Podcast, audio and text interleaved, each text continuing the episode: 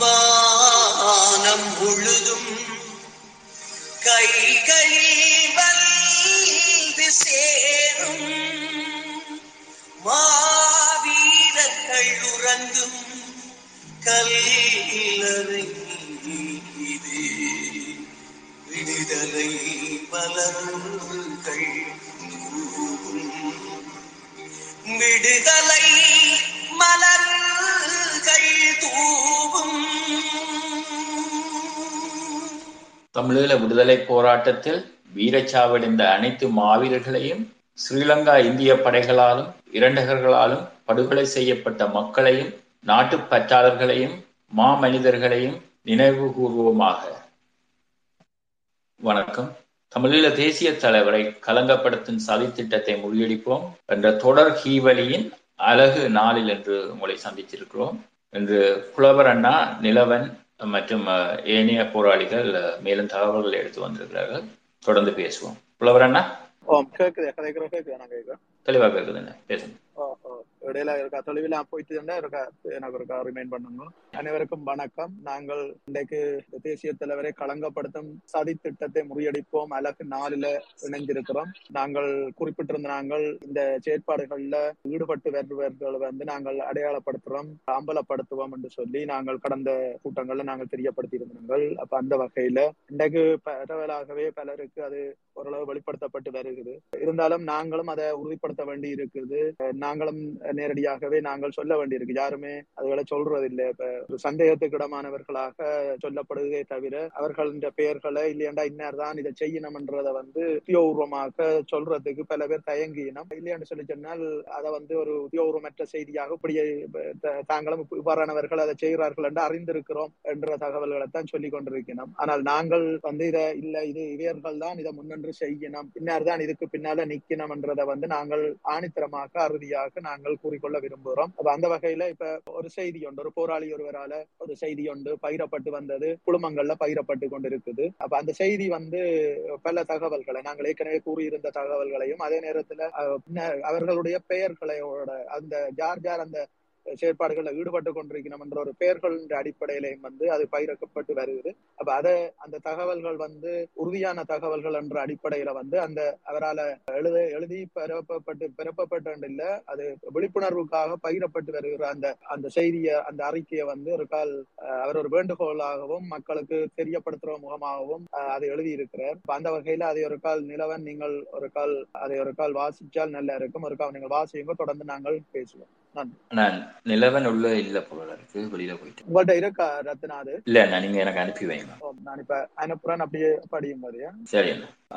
நிலவன் வந்துட்டாரு அண்ணா. நிலவன் நீங்க புலவர் அண்ணா நிலவன் பேசுங்க. நிலவன் அந்த அந்த ஒரு போராளி ஒருவரால வந்து விழிப்புணர்வுக்காக பகிரப்பட்ட அந்த அறிக்கையை வந்து ஒரு வாசியும் போது நாங்கள் மேற்கொண்டு நாங்கள் உரையாடுவோம். ஏண்டா இன்னொரு ஆள்கிட்ட கொடுத்தீங்களாண்டாலும் அவையில் வாசிப்பினோம். நிலவன் புலவர் அண்ணா எதுக்கு நீங்க எனக்கு அனுப்பி வைங்க. ஓ, நான் அனுப்புறேன். ஓ ரத்னா, நான் அனுப்பி இருக்கிறேன். சரி அண்ணா. ஓ வாசியும் இருக்காளோ. தமிழ் உறவுகள் அனைவருக்கும் வணக்கம். சுவிஸ் வாழ் தமிழர்களிடம் மீண்டும் மீண்டும் தேசிய தலைவரின் பெயரால் மாபெரும் மோசடிகள். சுவிஸ் தமிழர் ஒருங்கிணைப்பு குழுவின் முன்னை நாள் நிதி பொறுப்பாளரான சூரிச் விண்டர்தூர் நகரில் வசிக்கும் அப்துல்லா, இவரது முழு பெயர் செல்லையா ஏபாலன், இவருடன் லூசேன் செயற்பாட்டாளர் கணவதி பிள்ளை கவிதாஸ் மற்றும் டிடிசியின் சூரிச் நகர முன்னை நாள் செயற்பாட்டாளரான போட்டோ வாசன் என்பவருடன் சாலி என்பவர் பேசல் நகர் பகுதியைச் சேர்ந்தவரும் வேறு சில நபர்களையும் இணைத்து கொண்டு சுவிசில் வாழ்கின்ற தமிழர்கள் மத்தியில் தலைவர் இருக்கிறார், வருகிறார் என்று அண்ணி மதிவதனி மகள் துவராகவும் இங்கேதான் இருக்கிறார்கள் என்றும் யாரோ ஒரு பெண்ணுக்கு முகமூடி அணிந்து வாதான் அண்ணி மதிவதனி என்றும் மிகப்படுத்தப்பட்ட பொய்யான பரப்புரைகளை மேற்கொண்டு சில லட்சக்கணக்கான சுவிஸ் பிராங்குகளை சேகரித்ததாக சமூக ஊடகங்கள் மூலமாக அறிந்து மக்கள் பலரும் கடும் விசனமடைந்துள்ளனர். சுவிஸ் டிசிசி பொறுப்பாளர் ரகு தலைமையிலான சிலரும் தலைவர் வருவார், வருகிறார் என்று மோசடியாக பல்லாயிரக்கணக்கான பணம் சேகரித்ததாக பல மக்கள் மூலமாக தகவல்கள் கசிந்த வண்ணம் உள்ளன. இதில் முக்கிய நபரான அப்துல்லா, இவர்தான் விடுதலை புலிகள் சுவிஸ் கிளையின் நிதி பொறுப்பாளர். நீண்ட காலமாக சுவிஸின் அனைத்து பகுதிகளிலிருந்து சேகரிக்கப்பட்ட பணம் அப்துல்லாவின் கையில் தானாம் ஒப்படைக்கப்பட்டது ஒப்படைக்கப்படும். சேகரிக்கப்பட்ட பணத்தை அனைத்துலக தொடர்பகங்களுக்கு அப்துல்லாவே பொறுப்புடன் அனுப்பி வைப்பாராம். புலம்பெயர்ந்த நாடுகளில் சுவிஸ் நாட்டிலேயே மிக அதிகப்படியான பணம் சேகரிக்கப்பட்டது என்பது யாவரும் அறிந்த உண்மை. தலைவர் என்றவுடன் மக்கள் கண்ணை மூடிக்கொண்டு அள்ளி கொடுப்பார்கள். அந்த அளவுக்கு தலைவர் மீது அபிமானமும் நம்பிக்கையும் கொண்டவர்கள் சுவிஸ் தமிழர்கள். இதை சாதகமாக பயன்படுத்திய டிசிசி அப்துல்லா, போட்டோவாசன், கவிதா சாலி, டிசிசி பொறுப்பாளர் ரகுபதி ஆகியோர் அப்பாவி மக்களிடம் தங்கள் கைவரிசையை காட்டியுள்ளனர். சித்திரை வைகாசி 2009 இறுதியுத்த காலத்தில் சேகரிக்கப்பட்ட மில்லியன் கணக்கிலான பணம் நாட்டுக்கு சென்றடையவில்லை.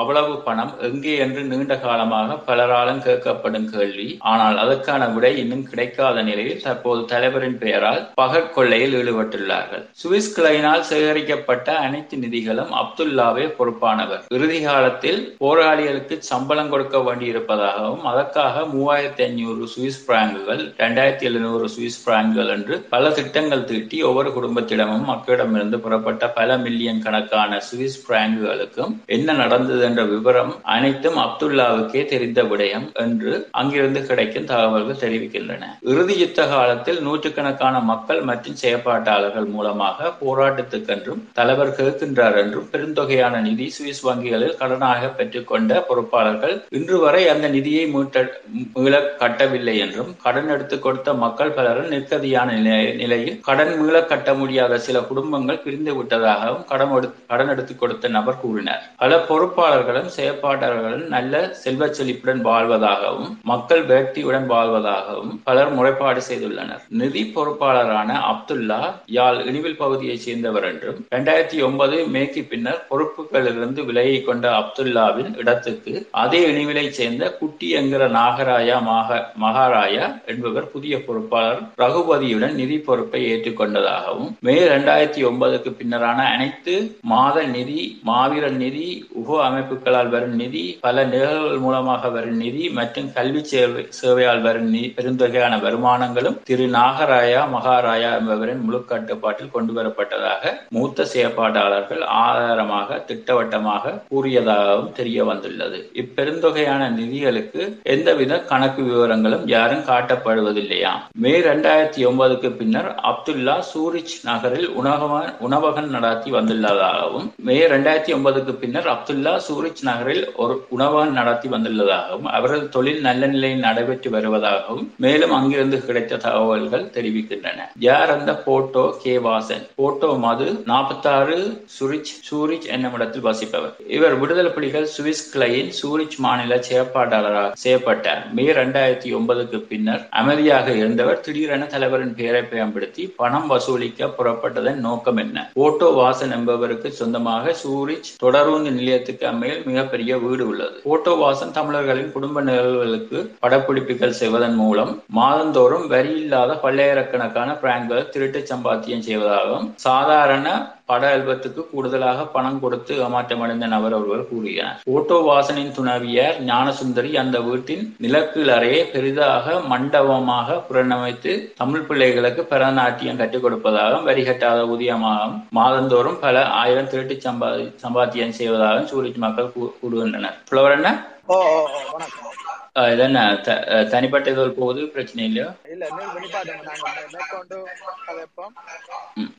என்னன்னு சொல்லி சொன்னால், இதுக்கு பின்னால இப்ப அவர் எழுதி இருக்கிறார். அவர் ஒரு பெரிய ஒரு அறிக்கையாக அவர் அதுக்கு எழுத வேண்டி வந்திருக்கு. என்னன்னு சொல்லி சொன்னா, அதுக்குள்ள அவர் நின்று பயணிக்கிறவர், டிசிசிக்குள்ளதான் நிக்கிறார். அதாவது இன்றைக்கு சுவிஸ்லதான் இந்த பிரச்சனையே பூதாரப்படுத்தப்பட்டு இந்த தேசிய தலைவரை களங்கப்படுத்துற இந்த செயற்பாடு எங்க இருந்து முளவிட்டு இருக்கான்னு பார்த்தால், இது சுவிஸ்ல தான் இதுக்கான ஒரு சுழி போடப்பட்டிருக்குது. அப்ப அங்க இருந்துதான் இந்த விடயங்கள் ஏனைய நாடுகளுக்கு பரப்பப்படுது. அப்ப அங்க இருந்து செயற்பட்டு கொண்டிருக்கிற அப்துல்லா இதுல நேரடியாகவே அவர் பல பேரை தொடர்பு கொண்டு உரையாடி கொண்டு வாரார். அதே நேரத்துல இந்த பிரித்தானியாவில இருக்கிற நிதி செயற்பாடுகள்ல ஆரம்ப காலங்கள்ல செயற்பட்ட மணி அவரும் இந்த செயற்பாடுகள்ல நேரடியாகவே அவையில் ஈடுபட்டு கொண்டு வரையின். அப்ப இந்த இதுல இன்றைக்கும் அங்க அதாவது சுவிஸ்ல இருக்கிற தமிழர் ஒருங்கிணைப்பு குழுவோ அல்லது பிரித்தானியாவில இருக்கிற தமிழர் ஒருங்கிணைப்பு குழுவோ இது தொடர்பாக இதுவரையும் எந்த ஒரு கருத்தையும் இல்லையென்ற ஒரு விழிப்புணர்வையும் மக்களுக்கு ஏற்படுத்துறதாக தெரியல. அப்ப அவர்கள் ஏன் இதுல சொல்லினம் இல்ல, ஏன் இந்த மக்களுக்கு அந்த உண்மையை சொல்லுறார்கள் இல்ல. அதாவது தேசிய தலைவர் மீதான ஒரு பெரிய ஒரு களங்கப்படுத்தல் போய்கொண்டிருக்கின்ற தெரிஞ்சு கொண்டு எல்லாரும் கள்ள மௌனம் ஏன் சாதிக்கிறார்கள் என்றால் விளங்கல. ஏன் கள்ள மௌனம் காக்க வேண்டும்? அப்ப இவர்கள் இந்த கள்ள மௌனம் வந்து இன்றைக்கு என்னத்தை உறுதிப்படுத்தி நிக்குதுன்னு சொல்லி சொன்னால், இவர்களும் அதை வந்து ஏற்றுக்கொண்டு நடக்கிற ஆக்களாகத்தான் அவர்கள் காட்டிக்கொள்கிறார்கள். தாங்களும் இதை ஏற்றுக்கொள்றோம், இந்த இவ்வாறான செயற்பாடுகளுக்கு வந்து அவர்கள் துணை போகிறார்கள் என்றதுதான் இதுல இருந்து தெரியுது. என்னன்னு சொல்லி சொன்னா, நோர்வேல இருந்து அண்மையில ஒரு வானொலியில வந்த செய்திகள் கூட, விடுதலை புலிகள் என்ற போராளிகள் மீதான பஞ்சத்தை தீர்க்கிறதுக்கு தான் அவர்கள் முற்படுகிறார்களே தவிர, இந்த ஒரு மோசமான ஒரு தேசிய தலைவர் மீதான ஒரு மிகப்பெரிய அவற்ற குடும்பம் மீதாகவும் அதே நேரம் அவற்ற லட்சியத்திலேயும் இன்றைக்கு கல்லறிகிறவர்களுக்கு எதிராக எந்த ஒரு செயற்பாட்டையோ அல்லது எந்த ஒரு பதிவையோ அவர்கள் வழங்குறதாக இல்லை. மக்களை வழிநடத்துறோம் என்று சொல்றார்கள். வந்து மக்களை இன்றைக்கும் மக்களுக்கு ஒரு தெளிவான கருத்தை இன்றைக்கு சொல்லி அவர்களை வழிநடத்துறதாக இல்லை. அப்ப ஏன் இந்த அவர்கள் ஏன் இப்படி இவ்வாறான ஒரு மௌனத்தை கடைபிடிக்கிறார்கள் என்றதுதான் இன்றைக்கு இதுல இருக்கிற ஆக்கள் எல்லாருக்குமே நீங்கள் விளங்கிக் கொள்வீர்கள். இவர்கள் அதற்கு துணை போய் கொண்டிருக்கிறார்கள். ஏன்னா இவர்கள் எல்லாருமே வந்து ஒரே தொடர்புல ஒரே வாழ்க்கை முறைகளுக்குள்ள அவர்கள் வாழ்ந்து கொண்டிருக்கணும். அப்ப அவர்களுக்கு வந்து யாரும் விட்டுக் கொடுக்க கூடாது, யாரையும் எதிர்க்க கூடாது என்ற அளவிலே அவர்கள் இருக்கின்றன. ஏனென்றால் ஆலையால் மாறி தங்களுக்குள்ள அவர்கள் கடந்த காலங்களில் நடந்த ஒன்று துரோக செயற்பாடுகள் அல்லது காட்டி கொடுப்புகள் அல்லது பண மோசடிகள் இதுகள் எல்லாமே வெளியில வந்துடும்ன்றதுக்காக யாருமே யாரையும் காட்டி கொடுக்கறதுக்கு இல்லைன்னா மக்களுக்குள்ள வந்து காட்டி கொடுக்கறதுக்கு அவருக்கு தயாரில்லை. ஆனா ராணுவத்துக்கும் ஏனைய உளவு நிறுவனங்களுக்கும் காட்டி கொடுக்கணும். ஆனால் மக்களுக்கு இந்த இவ்வாறான இந்த சதி செயல்களுக்கு வந்து அவர்கள் இன்னார்தான் இதை செய்யணும் என்றதை ஏன் சொல்லினோம் இல்லையன்றது வெளிப்படையான எல்லாருக்குமே தெரிஞ்ச ஒரு விஷயம். இதுதான் உண்மை. ஏன்னா அண்மையில அவர்கள் இந்த கருத்துக்கள் எவ்வாறு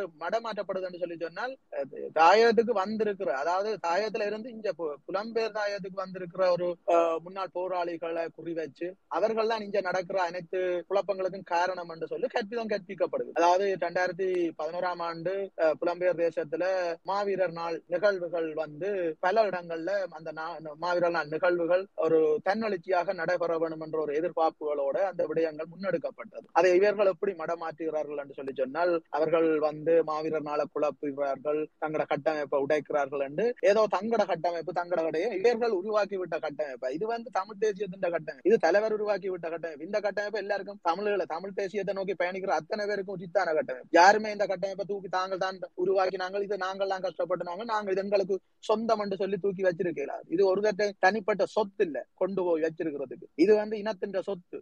அந்த வகையில தான் ஒவ்வொருத்தர் அதுல ஒவ்வொருத்தரும் தட்டி கேட்கறது உரிமை இருக்கு, ஒவ்வொருத்தரும் அந்த விடயங்களை கையாளுறதுக்கு அவர்களுக்கும் உரிமை இருக்கு. அப்ப அந்த உரிமையின் அடிப்படையில தான் மாவீரர் நாள் என்ற விஷயமும் வந்து கையாளப்பட்டது. 2011 பிரித்தானியாவில நடந்த மாவீரர் நாள், முதலாவது மாவீரர் நாள், அதாவது இந்த யுத்தத்துக்கு பிறகு நடந்த மாவீரர் நாள், முதலாவது மாவீரர் நாள், 2வது மாவீரர் நாள் என்றெல்லாம் இல்ல. இங்க நடந்து கொண்டிருந்த மாவீரர் நாளை தமிழர் ஒருங்கிணைப்பு குழு நெறிப்படுத்தி கொண்டு வந்து செய்யறதுல அது வந்து தனி, அதாவது தமிழ் தேசிய நினைவேந்தல் அகவத்தால அது பதிவுக்குட்படுத்தப்பட்ட ஒரு அமைப்பாக அந்த நினைவே அகவத்துல மாவீரர் போராளிகள் குடும்பங்கள் உள்வாங்கப்பட்டு அந்த மாவீரர் குடும்பங்கள் என்ற அனுசரணையோட அவர்கள் தான் இந்த தமிழ் தேசிய நினைவேந்தல் அகவம் ஊடாக இந்த மாவீரர் நாளை முன்னெடுக்கும். இதான் இங்க காலங்காலமா நடந்து வந்தது. 2006 இருந்து இந்த எக்ஸல் என்ற ஒரு மிகப்பெரிய ஒரு மண்டபத்துல இந்த மாவீரர் நாள் ஒரு ஒழுங்குக்குள்ள ஒரு எல்லாரும் ஒரு இடத்துல கூடி செய்யக்கூடிய மாதிரியான ஒரு ஒழுங்கு ஏற்பாடு செய்யும் பொழுது இந்த தேசிய நினைவேந்தல் அகவம் இந்த மாவீரர் நாள் ஒழுங்குகளை செய்திருந்தது. அப்ப நாங்க 2011 இங்க பிரித்தானியாவுக்கு வந்த நேரம் இங்க மாவீரர் நாள் செய்யறதுக்கான ஏற்பாடுகள் எதுவுமே இருக்கு. இந்த மாவீரர் நாள் செய்யறதுக்கான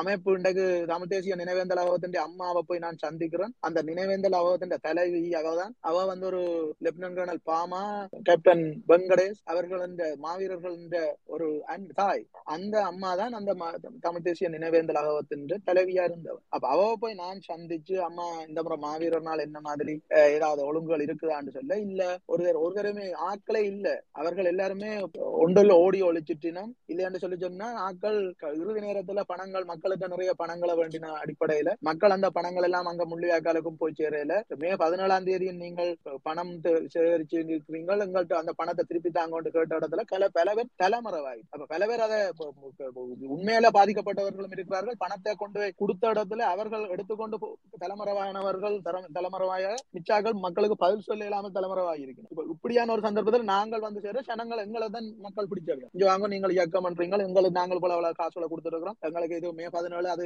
மே 17ஆம் தேதி நாங்கள் காசு கொடுத்தாங்க. இந்த எங்களுக்கு ரெக்கார்ட் கூட மக்கள் எங்களுக்கு தந்த வாக்குமூலங்கள் எல்லாம் பதிவா இருக்குது. என்னட்டு நாங்கள் பதிவா வச்சிருக்கிறோம். தேவையான சொல்லிச்சுன்னா எல்லாம் ரிலீஸ் பண்ணுவோம். ஆகவே அந்த இதுக்கு அந்த மக்கள் வந்து கொதிநிலையில இருந்தவர்கள். அந்த கொதிநிலையில இருக்கும் பொழுதுதான் நாங்கள் வந்து இந்த மாதிரினால நாங்கள் இப்படியே நாங்கள் இந்த இங்கே ஒரு அமைப்பு செய்து கொண்டு வந்தோம்னு சொல்லிச்சுன்னா தொடர்ந்து செய்ய வேணும் என்று சொல்லி அந்த அம்மாண்ட தலைமையில அந்த நினைவேந்தல் அகவத்தை திரும்ப நாங்கள் எல்லாரையும் சந்திச்சு அந்த நினைவேந்தல் அகவமூடாக அந்த மாவீரர் நாள் முன்னெடுக்கப்பட்டது 2011ஆம் ஆண்டு.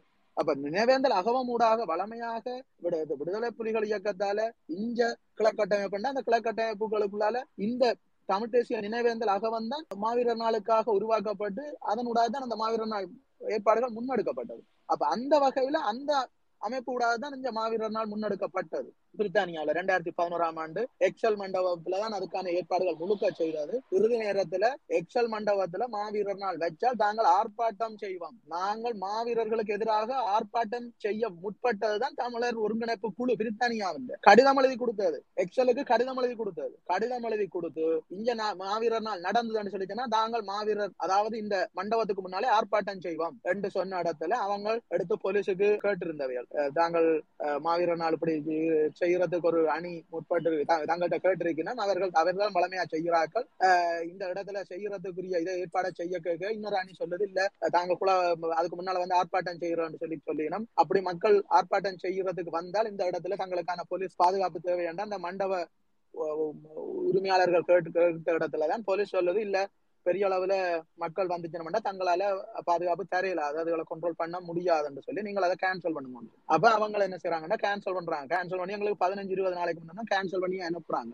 அனுப்பின அப்புறம்தான் திடீரென்று உடனடியாக பிரித்தானியாவில வேற ஒரு இடம் ஒன்று பார்க்க வேணும்ன்றதுக்காக உடனடியாகவே முருகதாசன் திடல், அதாவது முருகதாசன் ஜெனிவாவில இறுதி போர்க்காலத்துல தன் உடலை வந்து தீக்குளிச்சு இந்த மக்களுக்கான ஒரு விடுதலையை பெற்றுக் கொடுக்கறது அடிப்படையில வந்து அங்க கொல்லப்பட்டு கொண்டிருக்கிற மக்களை வந்து உடனடியாக போர் நிறுத்தத்தை ஏற்படுத்தி அந்த அவர்களுடைய அந்த படுகொலையில இருந்து அவர்களை தப்பி வைக்கிறதுக்கான ஒரு முயற்சி எடுத்தவர். அதாவது ஜூஎனுக்கு முன்னால போய் அவர் தன்னை ஆகுதியாக்கினார். ஆனால் அதை ஜூஎன் கேட்டுக்கொள்ளையில அவற்ற சாவை வந்து எங்களோட தமிழினம் சந்திச்சது. அப்படியான ஒரு மகத்தான ஒரு தியாகின்ற எஞ்சின உடற்பாகங்களை கொண்டு வந்து அங்க முருகதாசன் திடல்ல வச்சு மக்கள் அஞ்சலிக்காக வச்சது. அங்க அந்த இடத்துல அந்த நாங்களும் அந்த இடம் ஒரு புனிதமான இடமா இருக்கு.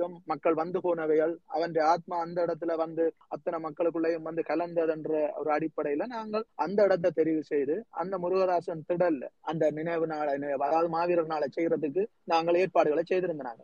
செய்து அந்த 2011ஆம் ஆண்டு மாவீரர் நாள் மாவீரர் நாள் சிறப்பாக செய்யப்பட்டது. ஆனா அந்த நேரம் வந்து எக்ஸல்லையோ இல்லையாண்டா வேற எந்த ஒரு இடத்துலயும் மாவீரர் நாள் பிரித்தானியாவில நடக்கல. அப்ப நடக்காததுக்கு காரணம் வந்து இதுதான் பிரச்சனை. எல்லாரும் காசுகளோட ஓடி ஒழிச்சது, மற்ற காசுகள் வாங்கினாக்கள் வந்து பதில் சொல்ல இல்லாமல் அவர்களும் தலைமறைவாயிட்டனர். அப்ப இதுதான் இங்க நடந்தது. அப்ப இங்க யதார்த்தம் என்னன்றது தெரியாமல் வந்தவங்க இங்க குழப்பிட்டாங்க, மாவீரர் நாளை ரெண்டா உடைச்சிட்டாங்க, தங்களோட கட்டமைப்பை சிதைக்க வந்தவங்கள்னு சொல்லி பொய் பிரச்சாரம் செய்யக்கூடாது. அப்ப இந்த பொய் பிரச்சாரத்தை செய்து கொண்டிருக்கிறது தமிழர் ஒருங்கிணைப்பு குழு. உங்களுக்கு ஒரு நாட்டுல என்ன நடக்குதுன்னு தெரியாட்டால் நீங்கள் வந்து பொய் பிரச்சாரத்தை போராளிகள் மீது திணிக்க கூடாது, கட்டவிழ்த்து விடக்கூடாது. இந்த போராளிகள் யார், நாங்கள் யார், எந்த இயக்கத்துல இருந்து வந்தாங்க, எங்களுக்கு உரிமை இல்லையாம ஒரு மாவீரர்களுக்கு விளக்கேற்றுறதுக்கும் மாவீரர்களை வச்சு வணங்குறதுக்கும் எங்களுக்கு உரிமை இல்லை. நீங்கள் என்ன உங்களோட சொத்து, உங்களோட தனிப்பட்ட வீட்டு சொத்து நீங்க கொண்டு போய் நீங்கள் மட்டும்தான் ஒரு மண்டபம் எடுத்து நீங்கள் மட்டும்தான் செய்யலாம், நாங்க செய்யல, செய்தா நாங்கள் துரோகிகளா? அப்ப இவ்வாறான ஒரு பெரிய ஒரு பொய் பிரச்சாரமும் ஒரு ஒரு மடமாற்றலும் வந்து இங்க நடந்து கொண்டு இருக்குது. அது இன்றைக்கு 13 வருஷத்தை கிடந்து இப்பவும் போய் கொண்டிருக்கு. என்னன்னு சொல்லிச்சுன்னா தெரியாது. ஏன்னா மக்களை வந்து மடையர்களாக்குற ஒரு முயற்சி தான் இங்க நடந்து கொண்டிருக்கு. என்னன்னு சொல்லிச்சுன்னா இங்க யாருமே கதைக்க மாட்டேன், கதைச்சால் உடனே இங்க போலீஸுக்கு சொல்லலாம், யாருமே ஏதாவது தட்டி கேட்டால் அவர்களை துரோகியாக்கலாம், இல்லையா அவர்களை தனிப்பட்ட ரீதியில விமர்சிக்கலாம், குடும்ப ரீதியாக விமர்சிக்கலாம் என்று அந்த ஒரு ஒரு முறைகேடான ஒரு வேலையை செய்யற விளையாட்டுகள் எல்லாம் வந்து இங்க தொடங்கிட்டு 2011ல இருந்து இந்த இது மிக மிக மோசமாக போராளிகளுக்கு எதிராக இங்க எந்த ஒரு தமிழ் தேசிய செயற்பாடும் நடக்க கூடாதுன்ற அளவுல வந்து முனைப்போட நடந்தது.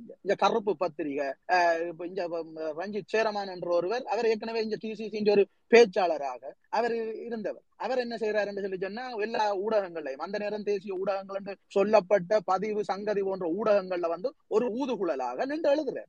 தன்னை ஒரு கலாநிதி பட்டம், தனக்குத்தானே ஒரு கலாநிதியும் கொடுத்துக்கொண்டு கலாநிதி ரஞ்சித் சேரமான் என்ற பேர்ல அவர் எழுதுறார். அதுக்கு அவர் கன பேர்கள் எழுதுவார், எல்லாம் எழுதி எழுதி போட்டு 10 கட்டுரை வரும். அவற்றை அவர் தான் எல்லாமே எழுதுவார். ஆனா ஒன்றுல மட்டும் ரஞ்சித் சேரமான் கூட, மற்றதுல எல்லாம் பெரிய பெரிய விடுதலை போராட்டம், ஏதோ புலி தான் ஒரு விடுதலை போராளி என்ற மாதிரி தன்னை காட்டி கொண்டு போடுவார் பதிவுகளை. அப்படி போட்டு இயக்கத்துக்கு எதிராகவே புலிக்கொடியை போட்டுட்டு அதுக்கு கீழே பெரிய விமர்சனங்களை செய்வார். வரிப்புலி யூனிஃபார்மோட எங்கட படங்களை போட்டுட்டு அதுக்கு கீழே பெரிய விமர்சனங்களை செய்வார். அவருக்கு தெரியாது அந்த வரிப்புலின்ற அந்த வரி புலி சீருடைய அணியறதுக்கு ஒவ்வொரு போராளியும் பட்ட கஷ்டங்கள் தெரியாது. அந்த வரிப்புலி சீருடைக்கு பின்னால இருக்கிற தியாகங்கள் தெரியாது, அந்த அர்ப்பணிப்புகள் தெரியாது. அதை போட்டுட்டு என்ன செய்யறாருன்னா விமர்சிக்கிறார். நீ சும்மாறு படத்தை போட்டுட்டு இல்லைன்னு சொல்லி சொன்னா சும்மா ஒரு ஆக்கபூர்வமான விமர்சனத்தை முன்வை இது வந்து கீழே விமர்சிக்கிற. அப்ப விடுதலை புலிகளை வந்து முற்று முழுதாக இந்த அரசியல்ல இருந்தே நீக்க வேணும் என்ற ஒரு புலி நீக்க அரசியலை வந்து தமிழர் ஒருங்கிணைப்பு குழு அதை ஆதரிக்குது, அதை செய்யறதை ஆதரிச்சு கொண்டிருக்குது, இன்றைக்கும் ஆதரிக்குது. இந்த போராளிகள் எந்த ஒரு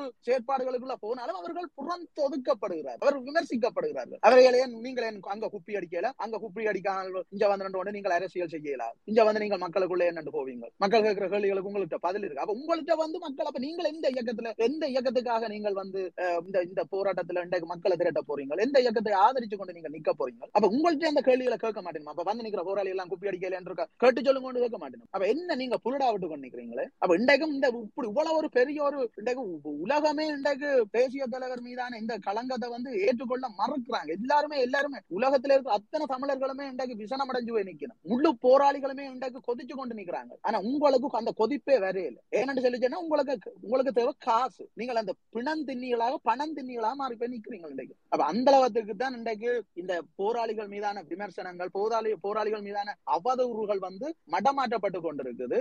இந்த அதாவது இங்க பிரித்தானியாவிலையும் அதே நேரத்துல பிரான்ஸ்லயும் ஏனைய நாடுகள்லயும் இந்த பண மோசடிகள், அதாவது இண்டை காலையில ஒரு செய்தி வருது என்னென்றால், தலைவருக்கு கேன்சர் சரியான இப்ப சத்திர சிகிச்சை தொடங்கியாச்சு, சுவிஸ்ல தொடங்கிட்டு அவருக்கு சிகிச்சை தொடங்கிட்டு. இப்ப சிகிச்சைக்கு அந்த சிகிச்சை வந்து இன்னும் பணம் கொடுத்தாதான் அது சக்சஸா முடியும், அந்த சிகிச்சையை வந்து ஒரு வெற்றிகரமா செய்து முடிக்கணும்னு சொல்லி சொன்னா அவருக்கு இன்னும் மேலதிகமான பணம் தேவைப்படுவது. ஸ்பெஷலிஸ்ட், அதாவது இந்த இதுல வந்து ஸ்பெஷல் டாக்டர்ஸ் வந்து வேற இடத்துல இருந்தா எடுக்க வேண்டி இருக்குதான் என்று சொல்லி இப்ப புதுசா அடுத்த குரலியா கிளப்பி இருக்காங்க. இப்ப என்னன்னு பார்த்தா துவாரவாக்கு பிள்ளை வேற இருக்குதான், துவாரவா கை குழந்தையோட வந்து நிக்குதான் அங்க ஆபரேஷன் தியேட்டருக்குள்ள. அந்த அளவுக்கு எல்லாம் எவ்வளவுக்கு மக்களை முட்டாளாக்கலுமோ அந்த அளவுக்கு முட்டாளாக்கி கொண்டு இருக்கிறாங்க. இதை வந்து பார்த்து கொண்டு வேடிக்கை பார்த்து கொண்டு நிக்குது அந்த அமைப்புல இருக்கிற ஆட்கள். அந்த அமைப்பு வேடிக்கை பார்த்து கொண்டு இருக்கு, தமிழர் ஒருங்கிணைப்பு குழு வேடிக்கை பார்த்து கொண்டு இருக்குது சுவிஸ்ல இருந்து கொண்டு. இதுக்கு பதில் சொல்ல வேண்டிய ஆட்களை அவைகள் தான். ஏன் பதில் சொல்ல இனம் இல்ல? அவளுக்கு முழுக்க தெரியும் யார் காசு வேண்டிய நம்ம, எவ்வளவு காசு சேர்ந்துட்டு, எங்க கொடுக்கப்பட்டிருக்கு, இதுக்கு பின்னால என்ன நடக்குதுன்னு முழுக்க தெரியும் ரவுபதிக்கெல்லாம் முழுக்க தெரியும். ஆனா ஒன்றுமே சொல்றாரு இல்ல. ஏன்னு சொல்லிச்சுன்னா அவர்கிட்ட இருக்கிற காசுகள் எல்லாம் வெளியில வந்துடும், அவர்கள் கொள்ளையடிச்சது எல்லாத்தையும் அவங்க வெளியில சொல்லி போடுவாங்க. ரெண்டு அங்க பெருட்டி வச்சிருக்காங்க ஒவ்வொரு இடத்தையும். இதுதான் பிரச்சனை. இங்க நாங்கள் 2011 நாங்கள் இங்க வரையக்குள்ள இங்க வந்து எந்த ஒரு பொறுப்பாளர்களும் வந்து, அதாவது விடுதலை புலிகள் இயக்கத்தால தலைவரால நியமிக்கப்பட்ட பொறுப்பாளர்கள் இங்க பொறுப்புல எல்லாரையுமே காட்டி கொடுத்து எல்லாரும் ஜெயிலுக்குள்ள போயிட்டாங்க. லண்டனுக்கு வரைக்கும் சாந்தண்ண ஜெயிலுக்குள்ள, அவர் தான் இங்க பொறுப்பா இருந்தவர். நாங்க வர்றதுக்கு முதல் இங்க பொறுப்பா இருந்தவர் வந்து சாந்தண்ண ஜெயிலுக்குள்ள, அங்க பருதி அண்ணன் ஜெயிலுக்குள்ள, பிரான்ஸ்ல, அங்க இத்தாலியில மேத்தாண்ண ஜெயிலுக்குள்ள, பிறகு விடுதலை ஆயினவர். அதுக்கு பிறகு அங்க வாயிசன் ஜெர்மனியில ஜெயிலுக்குள்ள, ஒரு பொறுப்பாளர் மேலேயும் சொல்றேன், ஜெர்மன் பொறுப்பாளர் வாயிசன் ஜெயிலுக்குள்ள, சுவிஸ்ல குலமண்ண ஜெயிலுக்குள்ள, அங்க நோர்வேல சுரேஷ் ஜெயிலுக்குள்ள. இப்படி எல்லா நாட்டு பொறுப்பாளர்களையும் காட்டி கொடுத்து எல்லா பொறுப்பாளர்களும் 2011 9ஆம் ஆண்டு பொறுப்புல இருந்தவங்க எல்லாம் 11ஆம் ஆண்டு எல்லாம் முழு பேரும் அங்க ஜெயிலுக்குள்ள, நாங்கள் வரைக்குள்ள. அங்க பார்த்தா அதுக்கு பிறகு அங்க நின்ற எடுபடியெல்லாம் பிறகு இயக்கம் நடத்த வழிகிட்டவியல், தமிழர் ஒருங்கிணைப்பு குழுவை நடத்த வழிகிட்டவியல். இன்னைக்கு அந்த இதைத்தான் நாங்கள் வந்து அப்புறம் கேட்டு இருந்தாங்க. இங்க வாங்க இப்படி எல்லாம் இல்ல, 2009 அங்க முள்ளிவாய்க்கால இப்படித்தான் இதான் நடந்தது. நாங்கள் இனி ஒரு செயற்குழு மாதிரி செயற்பட்டு தான் நாங்கள் இந்த அரசியல் விடயங்களை வந்து நாங்கள் புலம்பெயர் தேசத்துல முன்னெடுக்க வேணும், மக்களுக்கு ஒரு விழிப்புணர்வை ஏற்படுத்தி மக்களுக்கு நாங்கள் அங்க நடந்தது என்னன்ற விஷயங்களை நாங்கள் சொல்லிக்கொண்டு நாங்கள் அடுத்த கட்ட ஒரு ஜனநாயக ரீதியான போராட்டங்களை இங்க நாங்கள் மேற்கொள்ள வேண்டி இருக்குது. அதே நேரத்துல உலக நாடுகளுக்கு நாங்கள் தெரிவிக்க வேண்டி இருக்குது, அங்க நடந்த இனப்படுகொலையை நாங்கள் நிரூபிக்க வேண்டி இருக்குது. அதே நேரம் அங்க கைது செய்யப்பட்ட முன்னாள் போராளிகளை நாங்கள் வெளியில கொண்டு வர்றதுக்கான முயற்சிகள் எடுக்க வேண்டி இருக்குது.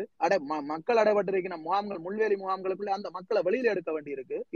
அதை நோக்கி நாங்கள் உலக நாடுகள் என்ற உதவி திட்டங்களை திருப்ப வேண்டி இருக்கு. இந்த வேலைகள் எல்லாம் செய்ய முடியல, எங்கிட்ட காசும் இல்லை, ஒன்றும் இல்லை, இங்க ஒரு தரம் பொறுப்புலையும் இல்லை, ஒரு தரம் இல்லை, நீங்கள் வந்த நீங்கள் சும்மா இருங்கோ, நீங்கள் உங்களுக்கு தேவையில்லாவே ஏனாவில் ஜெயிலுக்குள்ள போன வேலாவியல் குப்பி அடிக்கல என்று கேள்வியை தான் திரும்ப திரும்ப சொல்லிக்கொண்டு இந்த குப்பி அடிக்கல என்று இந்த வேற 13 வருஷம் கடந்து முதல்தான் சொல்லி கொண்டிருக்கணும். ஆனா ஆக்கபூர்வமா இந்த ஒரு செயற்பாடும் இல்லை. ஒரு தண்ணி பதில் வேண்டி கொடுங்கூடான்னு கேட்டா கூட அதுக்கு கூட குப்பி அடிக்கல என்று கேட்கிற ஒரு முட்டாள்தனமா கோலத்தனமான ஆக்கள் தான் இன்றைக்கு இங்க நின்று கொண்டு இன்றைக்கு இந்த தேசிய தலைவர் இந்த இப்படியான விஷயத்த கூட இன்றைக்கு சொல்லினம் இல்லை. வேதர் வந்து வெளியில ஒன்றையும் கதைக்கு இதுல எல்லாரும் நீங்கள் விழிப்பா இருந்து கொள்ளுங்க. இவர்கள் இந்த அதாவது இந்த விடயத்துல தங்களுக்கு தெரிந்தவர்கள் தங்களை இந்த விடயங்களை யார் செய்கிறார்கள் என்று தெரிஞ்சு கொண்டு இந்த கள்ள மௌனம் சாதிக்கிறவர்கள் தான் மிக மோசமானவர்கள் என்றதை விளங்கிக் கொள்ளுங்க. மேற்கொண்டு ஏதாவது இருந்தா கேளுங்க, கதைப்போம். நன்றி நன்றி நன்றி புலவர் அண்ணா. எங்களுக்கு என்னடா இதுல ஒரு கேள்வி ஒன்று இருக்கு புலவர் அண்ணா. நீங்கள் அந்த காட்டி கொடுப்புகள் என்று சொல்லியிருந்த நீங்கள் இப்ப அந்த காட்டி கொடுப்புகள் என்று நீங்கள் சொல்லிக்க நான் நினைக்கிறேன் அது கிட்டண்ணா முதல், அதாவது கிட்டண்ணாண்ட பயணம் முதல் கொண்டு இப்ப தற்போது காலப்பகுதி வேற நடக்கிற விடயங்களை பற்றி தான் நீங்க சொல்லியிருக்கிறீங்களான்னு நினைக்கிறேன். எனக்கு அது சம்பந்தமா மேலதிக தகவல்கள் கொஞ்சம் தர முடியுமா? நீங்கள் எல்லாட்டி நிலவன் 2 பேர்ல ஒரு ஆள், இது சம்பந்தமா மேலதிக தகவல். நான் ஒரு சின்ன விடயம் கதைக்கிறேன், அதுக்கப்புறம் நிலவன் கதைங்கோ.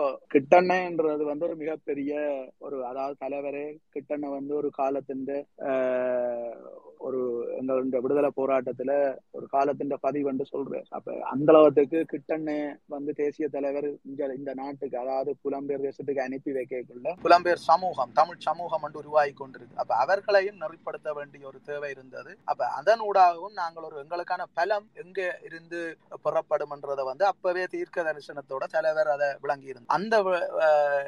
அந்த தீர்க்க தரிசனத்துக்கு ஏற்பதான் தலைவர் வந்து கிட்டண்ணைய இங்க அதாவது சமூகத்துக்கான ஒரு தலைமை செயற்பாட்டாளராக வந்து அனுப்பினார். அப்ப இங்க கிட்டண்ணை ஏற்கனவே இந்த விடுதலை போராட்டத்துல விடுதலை போராட்டம் தேசிய தலைவர் குறிவைக்கப்பட்டு தேசிய தலைவரை அழிக்க முற்பட்ட நேரத்துல கிட்டண்ண என்ற ஒரு தனி மனித சரித்திரம், அதான் அண்ணன் சொல்லுவார் கிட்டு வந்து ஒரு தனி மனித சரித்திரம் என்று சொல்றார் கிட்டண்ண. அந்த அளவுக்கு அவர் ஒரு சரித்திரத்தை நிகழ்த்தை காட்டினவர். ஏன்னு சொல்லி சொன்னா தலைவரை அழிச்சா சரி விடுதலை போராட்டம் அழி என்ற ஒரு நிலையில இந்தியா தலைவரை டெல்லியில வச்சு அசோகா ஹோட்டல்ல கிட்டனே சொல்லிக்குள்ள சொல்லுவார் தலைவரை அடைச்சு வச்சுட்டாங்களா ஹவுஸ் அரெஸ்ட்ல வச்சு ஒரு ரூமுக்குள்ள வச்சா அப்புறம் என்ன ஜெயில், அதுவும் ஜெயில் இதுவும் ஜெயில் தான், எல்லாம் ஒன்றுதான். அப்படி அந்த நேரத்துல தலைவரை அங்க வச்சு கொண்டு இப்படி ஒரு பேச்சுவார்த்தை செய்யக்குள்ள இந்தியா தலைவர் கிட்டன் என்ன செய்தவர் யாழ்ப்பாணத்துல பெற்றிய மக்கள் திரளை உருவாக்கி போராட்டம் செய்தவர் செய்து தலைவரை கொண்டாந்து இங்க இறக்கினா மட்டும்தான் நாங்கள் இந்திய ராணுவம் அசையலாது இல்லையான்னு சொல்லி சொன்னாங்க. அந்த அளவுக்கு கிட்டண்ண அந்த மக்களை எழுச்சி கொள்ள வச்ச அந்த நிகழ்வுன்றது வந்து தலைவரை கொண்டு வந்து விட்டது. ஒரு இந்திய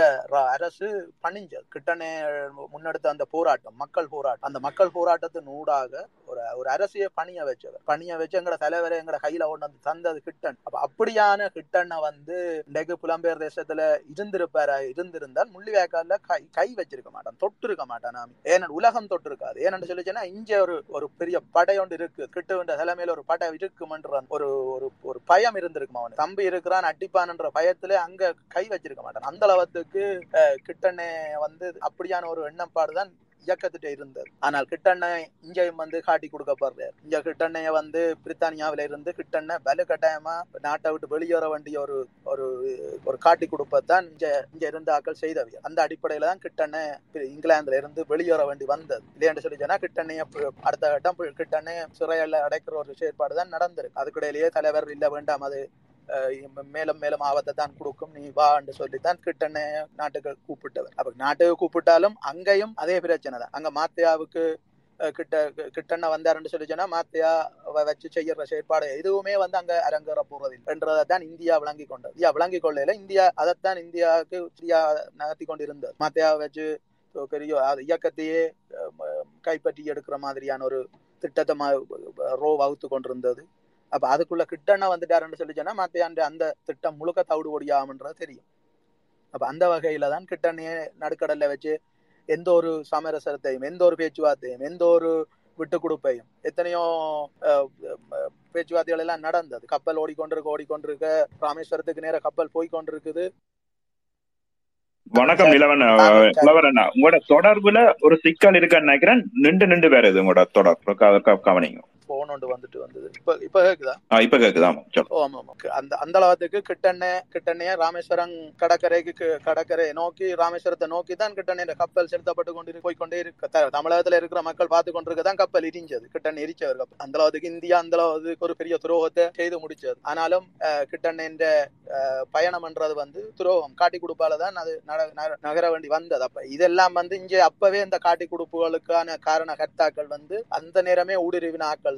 அவர்கள் திரும்பவும் விடுதலை போராட்டத்துக்குள்ள தங்களை ஒரு தேசியவாதிகளாக காட்டிக்கொண்டு காலத்தை தங்கட குடும்பத்தையும் தங்கட வாழ்க்கையையும் அவர்கள் நல்லா நன்றாக அனுபவிச்சு கொண்டிருக்கணும். இன்றைக்கும் அதை செய்து கொண்டிருக்கணும். அதுகள்ல இருந்து ஊறி வந்த ஆக்கள், அவர்கள் அந்த வழிநடத்தல வந்து கொண்டிருக்கிற ஆக்கள் தான் இன்றைக்கு இந்த அமைப்புகளை வந்து தனிப்பட்ட தங்கட குடும்ப அமைப்புகளாக கொண்டு போகப்படுகிறோம். இந்த இல்லையான்னு சொல்லிச்சேன்னா இன்றைக்கு இது ஒரு மக்கள் அமைப்பாக, மக்கள் கட்டுமானம், இது கிட்டன உருவாக்கி விட்டது மக்கள் கட்டுமானம். கிளக்கட்டமைப்புகள்ன்றது வந்து தனிப்பட்ட ஆக்கள் என்ற சொத்து இல்லை. தங்கட குடும்ப கட்சிகள் மாதிரி வச்சு கொண்டிருக்கிறதுக்கு இது மக்கள் கட்டுமானம். இதை மக்கள்கிட்ட கொடுக்குற அளவுல அவைகள் இல்ல. அவர்கள் தாங்கள் சொல்றாக்களுக்கு, தாங்கள் செய்கிறாக்களுக்கு, அப்படி அவைகளுக்கு கைகாட்டுறாக்கள் மட்டும்தான் அதுல பொறுப்புல இருக்கலாம். பொறுப்புல என்னவும் அவர்கள் செய்யலாம். அது எல்லாமே அவர்கள் கைகாட்டுறாக்கள், அவர்கள் விரும்பினாக்கள் மட்டும்தான். யாருமே ஒரு தேசிய செயற்பாடுகள்ல திறமையா செயற்படுறாக்கள் எல்லாரும் வந்து திறமையின் அடிப்படையில அங்க இல்லையாண்டா ஒரு செயற்பாட்டின் அடிப்படையில அங்க உள்வாங்கப்படுறது இல்லை. அவர்கள் ஜார் ஜாருக்கு ஜால்ரா போடினமோ அந்த அளவுக்கு தான் அவர்கள் உள்வாங்கப்படியும். அப்ப இதுதான் காலங்காலமா இப்ப இந்த 2009 பிறகு இங்க நடந்து கொண்டு இருக்குது.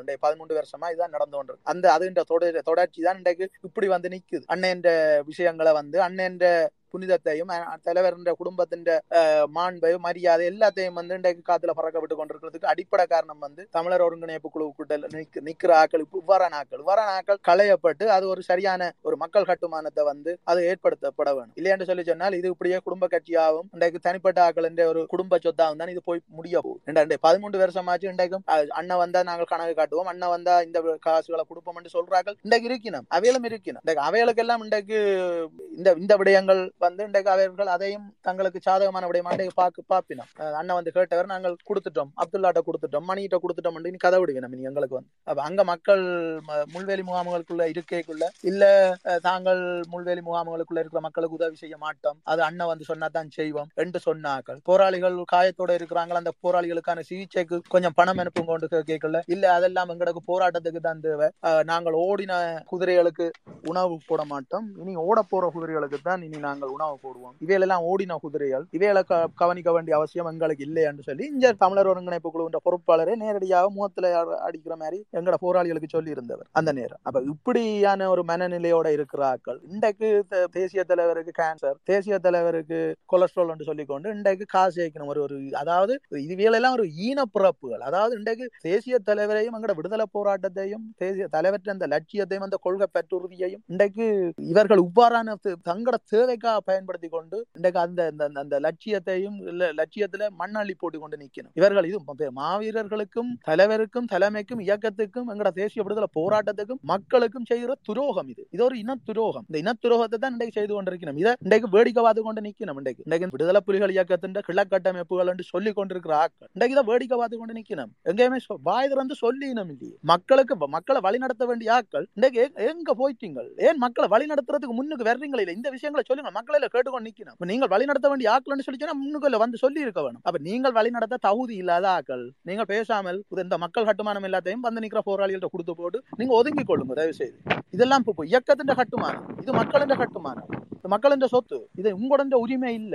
ஆகவே இதுதான் உண்மையில இந்த காட்டி கொடுப்புகள் தான். நாங்கள் இங்க வரையக்குள்ளேயே இந்த கிட்டண்ணையில தொடங்கின இந்த காட்டி கொடுப்புகள் தான் பிறகு இங்க கிளக்கட்டமைப்புகள்ல நின்று பயணிச்சு கொண்டிருந்த பொறுப்பு நிலைகள்ல இருந்த ஆக்கள் மீதான காட்டி கொடுப்புகளும் இவ்வாறு தான் தொடரப்பட்டு இன்றைக்கு அவர்கள் எல்லாம் பாய்சன் வழியில வந்து ஒன்றுமே செய்யலாமல் நிற்கிறார், குலமண்ண வழியில வந்து ஒன்றுமே செய்யலாமல் நிற்கிறார், சாந்தண்ண வழியில வந்து ஒன்றுமே செய்யலாமல் நிற்கிறார். எல்லாம் பொறுப்பாளர்கள், எல்லாரும் கிளக்கட்டமைப்புகள் என்ற ஒவ்வொரு நாட்டு பொறுப்பாளர்கள் இன்றைக்கு ஒன்றுமே செய்யலாமல் பல்லு பிடுங்கி விட்டன ஆக்கள் மாதிரி இன்றைக்கு நிற்கணும். ஏனென்று சொல்லி சொன்னால் அவர்கள் அந்த அளவுக்கு அவர்கள் மோசமாக பாதிக்கப்பட்டு போய் நிற்கணும். அப்ப அவர்களுக்கு இன்றைக்கு விடுதலை போராட்டமே வேண்டாம் என்று போட்டு ஒதுங்கி நிற்கிற அளவுக்கு இன்றைக்கு அவர்கள் ஒதுக்கப்பட்டிருக்க இவர்களால். இதெல்லாம் மிக மிக இன்றைக்கு இயக்கம் 2009 பிறகு எங்கேயோ ஒரு இடத்துல நாங்கள் ஒரு ஒரு நிர்வாகத்தை நாங்கள் ஏற்படுத்தி இருந்தோம் என்று சொல்லி சொன்னோம். இல்லையான்னு சொல்லி சொன்னா அங்க தாயகத்துல ஒரு சூழல் ஏற்பட்டிருக்கும் என்று சொல்லி சொன்னா இவர்கள் எல்லாம் சுட்டப்பட வேண்டியவர்கள், தேடி சுட்டப்பட வேண்டியவர்கள் இவர்கள் எல்லாம். கதைங்க. நன்றி. நன்றி புலவர் அண்ணா. நிலவன் அண்ணா, இதுக்குள் நீங்கள் ஏதாவது மேலதிக பதில்கள் இதுக்கு வழங்க போன்றீங்களா? வணக்கம். நாங்கள் இதில் முக்கியமாக ரெண்டு விஷயங்களை கவனத்தில் கொள்ள வேண்டி இருக்கும்னு நான் நினைக்கிறேன். ஒன்று என்னென்று சொன்னால், இந்த அமைப்புகள் மேல் போராளிகளுக்கு இருக்கக்கூடிய விசனம், இந்த அமைப்புகளுக்குள்ள இருக்கிற ஆக்கள் ஒரு சிலரால அந்த அமைப்பையே ஒட்டுமொத்தமாக போராளிகள் சொல்ல வேண்டிய நிர்பந்தத்துக்கு தள்ளப்பட்டிருக்கிறார். ஏனென்றால் குறிப்பாக இந்த அமைப்புகளுக்குள்ள இருக்கிற பிரச்சனைகளை வந்து வெளிப்படையாக சொல்லுகின்ற நபர்களும் இருக்கணும். இப்போ பொதுவாக தமிழர் ஒருங்கிணைப்பு குழு சார்ந்த விஷயம் அண்ணன் சொன்ன மாதிரி பார்ப்பமாக இருந்தால் அப்படியானாக்களும் இருக்கணும். போராளிகள் என்ற நிலைகளில் அந்த போராளிகளுக்கு உண்மை தெரிஞ்சிருக்க வேணும் என்று சொல்லி இந்த அமைப்புகளுக்குள்ள இருக்கிறாக்களை வந்து சொல்லுகின்ற செய்திகள் அதிகமாக இருக்குது. அதே நேரத்தில் இந்த தமிழ் தேசிய அழகில் இந்த விடுதலை புலிகள் போராளிகள் என்றதும் அப்படியே ஒதுக்கி விட்டுட்டு ஒரு தன்னிலை நிலைப்பாடுகளோட முடிவுகளை எடுத்துக்கொண்டு செயற்பட்டு கொண்டு போறாங்களும் இந்த அமைப்புகளுக்குள்ள அதிகமாக இருக்கணும். அவர்கள்ட அண்ணன் சொன்ன மாதிரி அவர்கள்ட தனிப்பட்ட அவர்கள விருப்பு வெறுப்புகள் அங்க அடையாளப்படுத்தி கொண்டிருக்கணும். இப்ப என்ன ஏதோ ஒரு பொறுப்பில இருக்க வேணும், அது அந்த பேரை சமூகத்துக்கு சொல்லிக்கொண்டே இருக்க வேணும் என்ற நிலைப்பாடோட இருந்து செயற்படுறாங்களும் இப்படியான அமைப்புகளுக்குள்ள தொடர்ச்சியாக இருக்கணும். இப்ப இங்க நாங்கள் பாக்குறது, இப்ப அண்ணன் சொன்ன மாதிரி இப்ப இங்கே ராஜீவ் அண்ணா, இப்ப இங்கேயும் ஒரு 5 பேர் அந்த காலத்துல பொறுப்புகள்ல இருந்தார்கள். ஆஸ்திரேலிய நாட்டிலையும் கைது செய்யப்பட்டு சிறைச்சாலைகள்ல இருந்து தங்களுடைய சொந்த பணங்கள்ல அவர்கள் வழக்குகள் வாதாடி அதுல இருந்து வெளியில வந்தவர்களும் இருக்கணும்.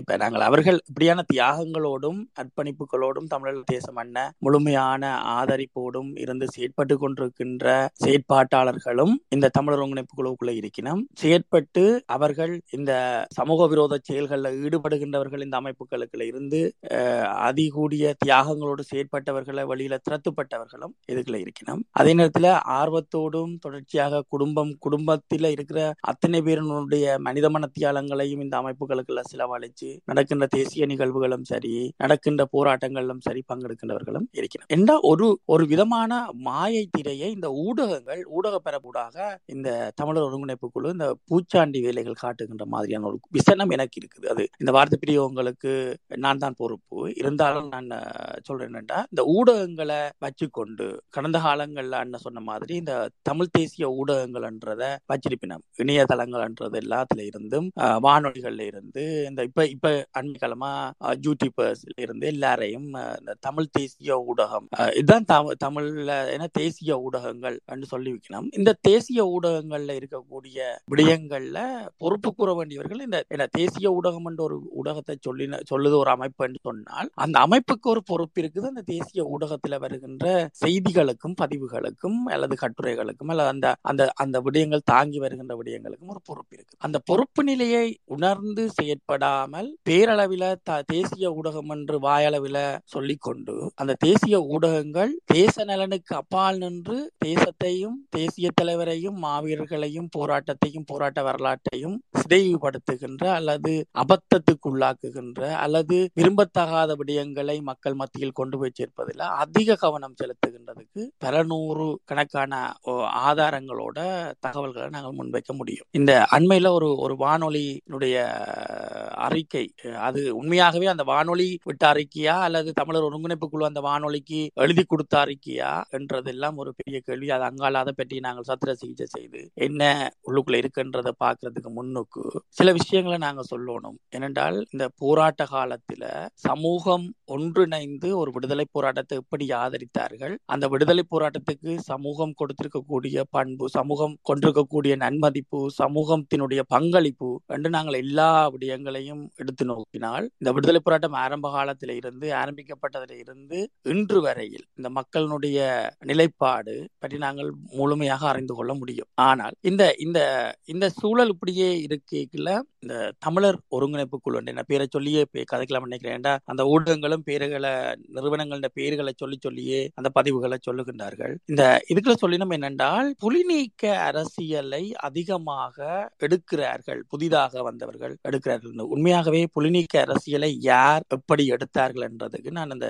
நோர்வே நாட்டில் இருக்கிற டிசிசி இந்த வெப்சைட்ல போட்டிருக்கிற நோர்வே டிசிசி நோர்வே தமிழர் ஒருங்கிணைப்பு குழு என்று வெப்சைட்ல போட்டிருந்த தேசிய கொடி தமிழ விடுதலை போராட்டத்தினுடைய அல்லது தமிழீழ மக்களுடைய தேசிய கொடி அல்ல. ஆனால் தமிழீழ விடுதலை போராட்டத்தினுடைய அழகாக தமிழீழ விடுதலை போராட்டத்தினுடைய உபகட்டமைப்பாக இருக்கக்கூடிய தமிழர் ஒருங்கிணைப்பு குழு நோர்வே போட்டிருந்த சைடில் போட்டுக்கிற தேசிய கொடி வந்து தமிழில் தேசிய கொடி இல்லை, தமிழில் தேசிய கொடின்ற உருமறைப்புகளோட சிதைப்புகளோட அதுக்கு வர்ணங்கள் கொடுக்கப்பட்ட தேசிய கொடி தான் தேசிய கொடி கோவை என்ற தலைப்புகளை போடப்பட்டிருக்குது. அதே மாதிரி இந்த அனைத்துலக ஆவண காப்பகம் என்ற இணையம், அது அனைத்துலக செயலகம் நடத்துகின்ற ஆவண காப்பகம், அது சுவிஸ்ல இருக்கிறார்களும் வேற வேற நாடுகளில் இருக்கிறார்களும் இணைஞ்சு நடத்துகின்ற ஆவண காப்பகத்திலையும் தவறான தேசிய கொடி, அப்போ புலிநீக்க அரசியல் யார் செய்கிறார்கள், தவறான ஒரு தேசிய கொடியை போட்டு தமிழில் தேசிய கொடி கொள்கை பரப்பு கோட்பாடு என்ற இதுகளுக்கு இந்த விடயங்கள் பதிவாகுது. அவர்களோட தொடர்பு எடுக்கிறோம், அவர்களுக்கு அதை விளங்கப்படுத்துறோம். நீங்க போட்டுக்கிற தேசிய கொடியே தவறானது. தமிழில் தேசிய கொடி என்றதுக்கு ஒரு வரலாறு இருக்குது. அந்த வரலாற்றில் எழுதப்பட்டிருக்கிற விடயமும் அதுல அண்ணன் பயன்படுத்தப்பட்டிருக்கின்ற மக்கள் மத்தியில காட்டின கொடியும் தான் கொடி. புதிதாக நீங்கள் கொடிகளை தயாரிச்சு புதிதாக நீங்கள் வடிவமைச்சு கொடிக்குள்ள மாற்றங்களை செய்து கொண்டு வந்து போடுறது ஒரு தமிழ விடுதலை போராட்டத்தையே சிதைக்கின்ற வகையில் அமையப்பெறுகிறது என்றதை பற்றி நாங்கள் அவையோட பேசுறோம். இது குறிப்பிட்ட நானே சொல்றேனே, நான் பேசியிருக்கேன். அதை பற்றி பேசி அவர்கள்ட்ட இருந்து அந்த கொடிய வெப்சைட்ல இருந்து அந்த கொடிய மாத்திரத்துக்கு 2 வருடங்கள் 3 வருடங்கள் இன்றைக்கு தொடர்ச்சியாகவும் போராட வேண்டிய நிலப்பாடு இருக்குது அவையோட. இந்த தமிழர் ஒருங்கிணைப்பு குழுக்கார முதல்ல நீங்க போட்டிருக்கிற தேசிய கொடி, நீங்கள் பயன்படுத்துகின்ற தேசிய கொடி நிகழ்வுகள்ல நீங்கள் உங்களோட வெப்சைட்டுகள்ல போட்டுக்கிற தேசிய கொடி, தேசிய கொடிக்கான வரலாறு என்ன, தேசிய கொடி சொல்லுகின்ற கோட்பாடுகள் என்ன, எந்த அளவு பிரமாணமான கொடிகளை நீங்கள் எங்கெங்க எப்படி பயன்படுத்தலாம்ன்றதை பற்றிய முழுமையான அறிவை பெறுங்க முதல்ல. அதுக்கு பிறகு நீங்க வந்து சொல்லுங்க புலிநீக்க அரசியலை பற்றி போராளிகள் அதிகமாக பேசிக் கொள்ளுகின்றார்கள் என்ற குற்றச்சாட்டை வைங்க. அதுக்கு முன்னும் உங்களை நீங்கள் கண்ணாடியில போய் நடுக்க பாருங்க. உங்களோட நிகழ்வுகள்ல தேசிய கொடியை ஏற்றுக்க நீங்க என்னென்னலாம் செய்யறீங்க, தேசிய கொடியை ஏற்றி போட்டு எப்படி அதை ரக்குறீங்க, தேசிய கொடியில என்னென்ன மாற்றங்களை என்னென்ன நிறங்களை நீங்கள் கொண்டு வந்திருக்கிறீங்க, அது எப்படி இருக்குது, அதுக்கான வரலாறு என்ன, தேசிய கொடி எந்த உயரத்துல ஏத்தலாம், நீங்கள் எந்தெந்த உயரத்துல ஏத்துறீங்க, அதை பற்றி எப்படியாவது மக்களுக்கு சொல்லி இருக்கிறீங்களா? ஒரு நிகழ்வுல தேசிய கொடியை கொண்டு வரக்கூடாத நிகழ்வுகள் போராட்டங்கள் நடத்துறீங்க, அதுகளை பற்றி எல்லாம் ஒவ்வொரு நாடுகள்லையும் ஏன்னா நாங்கள் வாழுகின்ற நாடை வச்சுக்கொண்டு நாங்கள் ஒட்டுமொத்தமா எல்லா நாட்டிலையும் அப்படி இருக்கும் என்று சொல்லலாது. ஆனால் ஒவ்வொரு நாட்டிலையும் இருக்கின்ற விடயங்களை கவனத்துல கொண்டு நீங்க பாத்தீங்கன்னு சொன்னா இந்த புலிநீக்க அரசியல்ல மிக முக்கியமானது இன்றைக்கு புலிகள், விடுதலை புலிகள் என்றதும் தமிழீழ தேசம் என்றதும் ஒற்றை கொடியின் கீழ் இருக்கிறது. அதான் புலிக்கொடி. அந்த புலிக்கொடிக்கு ஒரு வரலாறு இருக்கு. அந்த வரலாற்றை தமிழ்ல தேசிய கொடியாக மன்னர் காலத்துக்கு பின்னர் தேசிய தலைவர் அவர்களால தமிழற்ற கொடியாக பிரகடனப்படுத்தப்பட்ட கொடி. அந்த கொடிக்கு கொடியின் கீழே தான் எல்லா மக்களும் இருக்கிறோம். அது விடுதலை விரும்புற மக்களும் சரி அல்லது விரும்பாத மக்களும் சரி அல்லது ஏற்றுக்கொள்ற மக்களும் ஏற்றுக்கொள்ளாத மக்களும் இல்ல விமர்சனங்களை வைக்கிற மக்களும் என்ற எல்லா மக்களும் அந்த கொடியைகளான் இருக்கணும். அப்ப அந்த கொடியின்ற விடயத்தை வச்சுக்கொண்டு நீங்க முதல்ல இந்த புலிநீக்க அரசியல் என்ற விடயத்துல நீங்க பார்க்கணும். மற்றது ரெண்டாவது விடயம், இந்த ஊடகங்கள்ல 2 தரப்பான செய்தி, ஒரு அறிக்கை ஒன்று அண்மையில பார்க்க முடிஞ்சது, அனைத்துலகம் என்ற அறிக்கை. தமிழ விடுதலை போராட்டத்துல இந்த தேசிய தலைவர் இருக்கிறாரா இல்லையா என்றத குற்றாய்வு செய்து கொண்டிருக்கக்கூடிய இந்த நபர்களுக்கு மத்தியில ஒரு அனைத்துலகம் என்ற ஒரு பெயரோட ஒரு அறிக்கை. கொஞ்சம் அந்த அறிக்கை வந்து ஒரு 2 மணத்தியாலத்தால இந்த அறிக்கைக்கும் அனைத்துலகத்துக்கும் எந்த தொடர்பும் இல்லை என்று ஒரு முகநூல் செய்திகள் அங்கங்க அவர்களுக்கு தெரிஞ்ச செய்திகளை ஆக்கள் எழுதி கொண்டு இல்ல இது இந்த அனைத்துலகம் என்றது 2ஆ பிரிஞ்சு நிக்கணும், அதால 2 அறிக்கை வேறு இது, அதுல ஒரு ஆக்கள் தான் இந்த அறிக்கையை விட்டுக்கணும், உண்மையான அனைத்துலகம் எந்த அறிக்கை விடையில என்ற செய்தி. இது எழுத்துருவில் நாங்கள் அறிக்கை வடிவில் வாங்கக்கூடியதாக இருந்த ஒரு விடயம். 2வது வானொலி ஊடகமாக நோர்வேயில் இருக்கக்கூடிய தமிழ் முரசம் வானொலியினுடைய ஒரு செய்தியாளர் அல்லது தொகுப்பாளர் ஒரு கூறுகின்ற விடயங்களுக்குள்ள இந்த அமைப்புகளுக்குள்ள இருந்து வெளியில போனவர்கள், இந்த தமிழர் ஒருங்கிணைப்பு குழுவை சிதைக்க முற்பட்டவர்கள், இந்த தமிழர் ஒருங்கிணைப்பு குழுவை கையாளுகிறதுக்கு கைப்பற்ற நினைத்தவர்கள் அல்லது அதுக்குள்ள இருந்து வெளியில போனாக்கள் என்றதெல்லாம் சொல்லு. இப்ப இங்க யார் வெளியில போனவ யார் உள்ளுக்குள்ள இருக்கணும்ன்றது மக்களுக்கு தெரியாது. ஒவ்வொரு நாட்டிலையும் ஒவ்வொரு மாதிரி அது மக்களுக்கு தெரியாது. நீங்கள் கடந்த காலங்கள்ல பொறுப்புகள்ல இருந்தாக்கள் ஒரு ஊடகத்துக்கு ஒரு பொறுப்பு இருக்குது. தனிநபர்கள் தாக்குதல்களை தவிர்த்து மக்களை விழிப்புணர்வடைய வைக்க வேண்டும் என்று சொன்னால் போலி முகத்திரைகள் சார்ந்த விடயங்களோட இருந்து அவையா இருக்கும் என்றது சொல்லி கொண்டு போறதே அல்ல. ஊடகங்களுடைய பொறுப்பு அப்படி இல்லை. ஒரு தமிழ்ல தேசிய ஊடகமாக தங்களை சித்தரித்துக் கொள்ளுகின்ற ஊடகங்களுக்கு ஒரு பொறுப்பு இருக்குது. அந்த பொறுப்புடமையோட இந்த நாடுகள்ல இவர்கள் இப்படியான செயற்பாடுகள்ல ஈடுபட்டதாக இல்லது உறுதிப்படுத்தப்பட்டு அந்த விடயத்தை வெளியில கொண்டு வந்து இன்றைக்கு 13 வருடங்களாக சுத்தி ஒரே விடயத்தை தான் சொல்லி கொண்டிருக்கிறார்கள். இருக்கலாம் நாங்கள் என்ன பொறுத்தவரை நான் வெளிப்படையா சொல்லுது. இந்த சந்திப்புகள், இந்த இந்திய உளவு நிறுவனங்களுடைய சந்திப்புகள் பிரான்சில, சுவிஸ்ல, பிரித்தானியால என்று பல இடங்கள்ல பல கட்டமாக இந்த அமைப்புகளுக்குள்ள, தமிழர் ஒருங்கிணைப்பு குழுவுக்குள்ள இருக்கிற அமைப்புகளுக்குள்ள, அனைத்துலக செயலகம் என்று சொல்லிக் கொள்ளுகின்ற அமைப்புகளுக்குள்ள உண்மையாக போராளிகளாக இருந்தவர்கள் அதுக்குள்ள இருந்து அந்த அந்த அதை கையாளுவர்களாக இருந்தால் அது வேற மாதிரி. இங்க பொது உடைமையோடு, மக்கள் நலன் சார்ந்த விடயத்தோடு, மக்களின் பிரதிநிதிகளாக இந்த அமைப்புகள் செயற்படுமாக இருந்தால் இந்த அமைப்புகள் இப்படியான உளவு நிறுவனங்களினுடைய சந்திப்புகளை செய்து போட்டு என்ன சந்தித்தார்கள் என்றாவது வெளியில மக்களுக்கு சொல்லியிருப்பார்கள். அவர்கள் ஒவ்வொருவரும் தங்களுக்கு இயன்றவாறு சந்திப்புகளை மேற்கொண்டு போட்டு வந்து அப்ப எல்லாம் இந்த ஊடகங்கள் எங்க போனவ இன்னைக்கு பேசுபொருளா இருக்கிற பிரான்ஸ் சுவிஸ்ல இருக்கிற தமிழர் ஒருங்கிணைப்பு குழுவினுடைய பொறுப்பாளராக இருக்கிற ரகுபதி அண்ணா பிரான்ஸ்ல உளவுத்துறையினரை சந்திச்சது என்ற விடயம் ஆதாரங்களோடு இருக்கிற இந்த நிலையில இந்த ஊடகம் எங்க போனது? இப்படியான சந்திப்புகள் இந்த தமிழர் ஒருங்கிணைப்பு குழுவுக்கு இருக்கிறார்கள் நடத்தினம், செய்து கொண்டிருக்கணும் என்றதை சொல்றதுக்கு எங்க போனது இந்த ஊடகம்? கண்ண முடி கொண்டு நித்திர கொண்டதா? இந்த ரெண்டு இந்த தமிழ் தேசிய ஊடகங்கள் என்று சொல்லுகின்ற ஊடகங்கள் எல்லாமே என்ன நித்திர கொண்டவையா? விளங்கல. என்னண்டா இங்க என்ன விஷயத்தை நாங்கள் எப்படி வெளியில கொண்டு வந்து சேர்க்க போறோம்ன்றதுக்கு என்ற பொறுப்புடமையோட இல்லாமல் காலத்துக்கு காலம் தேவைக்கேற்ப நித்திர கொள்வதும், காலத்துக்கு காலம் தேவைக்கேற்ப விழித்து மக்களுக்கு செய்தியை சொல்லுகின்றோம் என்ற அடிப்படையில வந்து நின்று செய்தியை சொல்றதுக்கும் பொறுப்பில்ல தமிழ் தேசிய ஊடகம். தமிழர்களுடைய நலன் சார்ந்த விடயங்கள்ல அபத்தமான விடயங்களாக இந்த சந்திப்புகளுக்கு பிறகு நடந்த படுகொலைகள் எத்தனை இருக்கு? 8 படுகொலைகள் இந்த சந்திப்புக்கு பின்னால நடத்தி இருக்குது. இந்திய உளவு நிறுவனம் தமிழர்களுடைய செயற்பாடுகளை வைத்து தமிழர்களை அடையாளப்படுத்தி அதற்கு முரணாக இருந்தவர்கள், முரணான செயற்பாட்டோடு இருப்பவர்கள் என்று அடையாளம் காணப்பட்ட 8 பேர் படுகொலை செய்யப்பட்டிருக்கிறார். அப்பெல்லாம் இந்த ஊடகம் எங்க போனது? இந்த படுகொலைக்கு பின்னால் இருக்கக்கூடியவர்களுடைய பங்களிப்பு என்ன? இது போராளிகள் என்றதுக்கு அப்பால சாதாரணமானவர்களே ஒரு ஆய்வு நிலையை எடுத்துக்கொண்டு போய் பாப்பினோம்டா இதுக்கு அத்தனைக்கும் பின்னால இருக்கக்கூடியவர்கள் யார்?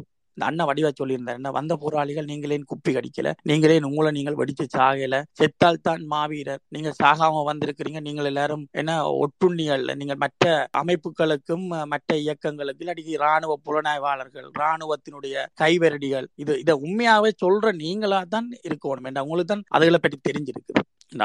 அது போராளிகளுடைய உண்மையில அந்த மனநிலைகள் சார்ந்த விடயங்களை, உங்களோட மனக்குழப்பங்களை நீங்க தீர்த்து கொள்றதுக்கு முதல்ல மனநல ஆலோசகர்களை பார்க்க வேண்டிய பொறுப்பு உங்களுக்கு இருக்குது. நீங்கள் உண்மையா உங்களோட நிலையில ஒரு விடுதலை அமைப்பின் உபகட்டமைப்புக்காக செயற்பட்டு கொண்டிருக்கக்கூடிய இந்த அமைப்பில இருக்கக்கூடிய ஆட்கள் அவர்கள் தங்களுடைய மனநிலையில இருந்தால், தாங்கள் ஒரு போராளியாக இந்த முள்ளிவாய்க்கால் மண்ணில இருந்து இராணுவ கட்டுப்பாட்டுக்கு வரையில தப்பி பிழைத்த குற்ற உணர்வு எப்படி இருக்கும், அதுக்கு பிறகு வந்து வாழக்கூடிய இந்த நிலைகள்ல வரக்கூடிய மன நெருடல்கள் எப்படி இருக்கும்ன்றதெல்லாம் சிந்திச்சு பார்க்கக்கூடிய ஒரு ஆளா இருந்தால் இப்படியான விஷயங்கள் வராது. நீங்கள் வெடிச்சிருக்கலாம் தானே, நீங்கள் குப்பி கடிச்சிருக்கலாம் தானே, நீங்கள் செத்திருக்கலாம் தானே, நீங்கள் எல்லாம் என்னத்துக்கு புலம்பெயர்ந்த நாட்டுக்கு வந்தீங்கள் வாரீங்கள், உங்களுக்கு என்ன இருக்குது, உங்களுக்கு என்ன மொழி தெரியுமா, உங்களுக்கு என்ன கற்றல் இருக்குதா, உங்களுக்கு என்ன இருக்குது? ஆனால் அதை சொல்லுற நபர்கள் உண்மையா சில தொழில்களை சொல்லலாம், ஆனால் அது பொது வழியில சொல்றது பொருத்தம் இல்லாம இருக்கும். அந்த வேலைகளை செய்து கொண்டு வந்திருக்கிற போராளிகள் அப்படியான ஒரு வேலையை செய்தால் ஏன் வந்தியல் இங்க இப்படித்தானே அப்படித்தானே என்று அதுக்கு ஒரு வியாக்கியானம் கொடுக்கிற நிலப்பாடுகள் இருக்குது. இப்ப இதுகள் எல்லாமே வந்து யார் எங்கிருந்து செய்யணும் என்றால் அமைப்புகள் பேர்களும் இதுக்குள்ள வரும். தனிநபர் ஒருவர் ஒரு அமைப்புக்குள் இருந்து அந்த தனிநபர் அறத்தோடு, அந்த அமைப்புக்கு இருக்கக்கூடிய பண்புடமையோடு அல்லது அந்த அமைப்புக்கு இருக்கக்கூடிய செயற்பாட்டு கோட்பாட்டு விதிகளுக்கு அமைய செயற்படாமல் தன்னிச்சையான விடயங்களோடு செயற்பட்டால் அதுவும் அந்த அமைப்பை சார்ந்ததாகவே மாறும். இது சாதாரண ரூல். விடுதலை புலிகளுடைய கட்டமைப்பு இருக்கின்ற போது விடுதலை புலிகளுடைய கட்டமைப்புக்குள் போராளியாக இருக்கின்றவர் ஒரு தவறு செய்தால் அந்த போராளி தவறு செய்தார் என்றது இல்லை. அந்த போராட்டத்தினுடைய விடுதலை புலிகள் கட்டமைப்பே ஒரு தவறான விடயங்களுக்கு உள்நுழைகிறது அல்லது அதுக்கு ஆதரவு தெரிவிக்கின்ற என்ற நிலப்பாடுதான் இருக்கும் என்றதான் அண்ணன் ஆரம்ப காலங்கள்ல இருந்து சொல்லிக் கொண்டிருந்த விடயம். அந்த அடிப்படையில இந்த விடயத்தை, இந்த சமூக கட்டுமானங்கள் என்றது வரைக்குள்ள நாங்கள் அடிப்படையா வடிவாவே உணர்ந்து கொள்ளக்கூடியதா இருக்கும். இந்த கட்டமைப்புகளுக்குள்ள இருக்கக்கூடிய இந்த உபகட்டமைப்புகள் இந்த விடயங்களை இப்படி நேர்த்தியாக கையாளுகின்றார்களா? நான் ஒரு உதாரணம் சொல்ல வேண்டா, இந்த கட்டமைப்புக்குள்ள பொறுப்புகள் இருக்கிறார்கள். இந்த கிளப்புக்கு போயிட்டு அவ வந்து சொல்லுவீங்கன்னா வேற போராளிகளை கிளப்ல இது பண்ணினாது, இவையெல்லாம் போராளிகளா இவர்கள் நீங்க முதல் அந்த கட்டமைப்புகளை இருக்கிறார்கள். நீங்களும் கொஞ்சம் நேர்த்தியாக நடந்தீங்கள்னு சொன்னால் நீங்கள் இந்த போராளிகள் பற்றிய விமர்சனங்களை வைக்கிற நேரங்கள்ல அதை கவனத்துல கொள்ளலாம். நீங்களும் அதே தவறுகளை செய்து கொண்டு இதே விடயங்களை போராளிகள் மேல அவதூறுகளை பரப்புற மாதிரியான நிலைப்பாடுகளை அந்த சமூக மட்டத்தில இருந்து இப்ப தாயக தேசத்துல அப்படி போராளிகளை சமூக மட்டத்தில இருந்து ஒதுக்குவதற்கான முயற்சியை இலங்கை இந்திய உளவு படைகள் எடுக்கிறோம். அதே மாதிரியான நிலப்பாட்டை புலம்பெயர்ந்த தேசத்தில் இருக்கக்கூடிய அமைப்புகள் நிறுவனங்களுக்குள்ள இருந்து இந்த போராளிகளையும் போராட்ட நலன் சார்ந்த செயற்பாட்டாளர்களையும் ஒதுக்கி வைக்கிறதுல இந்த உளவு நிறுவனங்களோட பங்களிப்பு அதிகமாக இருக்குன்றதுல எந்த மாற்று கருத்தும் இல்லை. நிலவன மன்னிக்கணும் கொடுக்கறதுக்கு எனக்கு இந்த உளவு அமைப்புகள் சம்பந்தமான நீங்க அடிக்கடி சொல்றபடியால் எனக்கு இதுல ஒரு கேள்வி இருக்கு. நீங்கள் இதையும் இது கொஞ்சம் நான் ஒரு வரலாற்றை தொட்டுத்தான் நான் இந்த இடத்த வர போறேன். நீங்கள் எனக்கு இது இதையும் சேர்த்து இது இருக்க வடிவா எனக்கு இருக்க விளக்கமா சொல்லணும். புலவரண்ணா நிலவண்ணா ரெண்டு பேரும் என்ன விடயம் என்றால் இப்ப 2009 காலப்பகுதியில முள்ளிவாய்க்காலில போராட்டம் மௌனிக்கப்படும் போது இங்க அதாவது புலம்பெயர் தேசங்களிலிருந்து எங்களோட தேசிய தலைவர்களால் உருவாக்கப்பட்ட தமிழ் மக்களுக்குரிய கட்டமைப்புகள்ல இருந்து அந்த நேரம் தலைவரால் நியமிக்கப்பட்டு வேலை செய்து கொண்டிருந்த ஆக்கள் எல்லாரும் கைது செய்யப்பட்டு கொண்டு வரையினோம். கடகடன்னு கைது செய்யப்படுகிறோம். சில பேர் தலைமறைவாக வேண்டிய எல்லாமே வருது. அந்த நேரம் முள்ளிவாய்க்காலில் போராட்டம் மௌனிக்கப்படுது. அதே நேரம் கேபியை தலைவராக கொண்டாடுறதுக்குரிய நடவடிக்கைகள் நடந்து கொண்டிருக்கு. அப்ப அந்த அந்த கேபி தலைவராக வர்ற நேரத்துல கனபேர் இங்க இந்த அமைப்புகளுக்கு புது புது தலைவர்களாக வரையினோம். அவதான் இப்ப தொடர்ந்தும் இயங்கி கொண்டிருக்கணும் அந்த அந்த தலைமை பதவிகள்ல. அந்த நேரம் அந்த ஜெயிலுக்கு போன அந்த தலைவர் தேசிய தலைவரால் நியமிக்கப்பட்ட தலைவர்கள் அண்ணா மாதிரி யாருமே இப்ப திரும்ப அந்த பொறுப்புக்கு வர முடியாத நிலைமை இருக்கு. அப்ப கேபிஐ அந்த நேரம் இயக்க வழிகிட்டவர்கள் யார், அவர் விரும்பியவர்கள் தான் இப்போது தலைவர்களாக இன்னும் இந்த கட்டமைப்புகள் இருக்கிறார்கள் இல்ல செயற்பட்டு கொண்டு ஏதோ மறைமுகமாக செயற்பட்டு கொண்டு இருக்கிறார்கள் என்றால் இந்த இந்த இந்த பின்னணி என்ன? ஏன் இவர்கள் இன்னும் இந்த கேபிஐ தலைமையேற்க வழிகிட்டவர்களே இன்னும் தலைவர்களாக விட்டு வைப்பதன் நோக்கம் என்ன? இதை பற்றியும் கொஞ்சம் ஒருக்கா கதை. அதுக்குதான் நீங்கள் கேட்கிற கேள்விக்கு முதல்ல நான் அந்த சொல்லிக்கொண்டு வந்தேன்டா அதை தெரியும்னு நினைக்கிறேன்டா 2009 2006 இருந்து 2009 வரையும் இந்த தேசிய ஊடகங்கள் என்று சொல்லுகின்ற ஊடகங்களுடைய செய்திகள் ஊடகங்களுடைய இருக்கக்கூடிய ஆவணங்கள் எல்லாத்தையும் மீள் பார்த்து கொண்டு போயிக்கல இந்த இந்தியாவினுடைய பங்களிப்பு இந்தியா இந்த போற தமிழீழ மக்களை அழிக்கிறதுல இந்தியா எடுத்த முயற்சி இந்தியா செய்து கொண்டிருக்கிற நடவடிக்கைகள் சார்ந்த விடயங்கள் கூட மறைக்கப்பட்டுட்டது.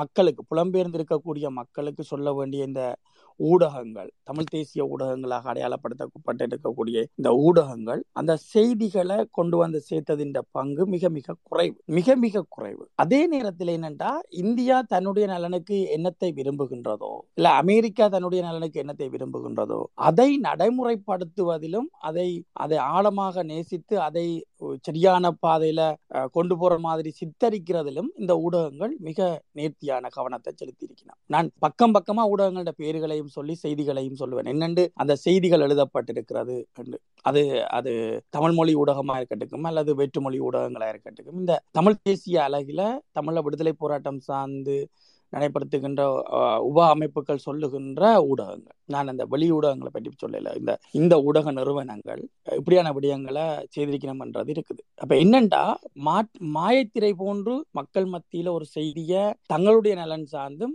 இந்த உளவு நிறுவனங்கள் சொல்லுகின்ற நலனையும் நடைமுறைப்படுத்தி கொண்டு வந்து அப்படியே மெதுவாக மக்களுக்கு ஊட்டி இந்த மாற்றங்களை கொண்டிருக்கணும்.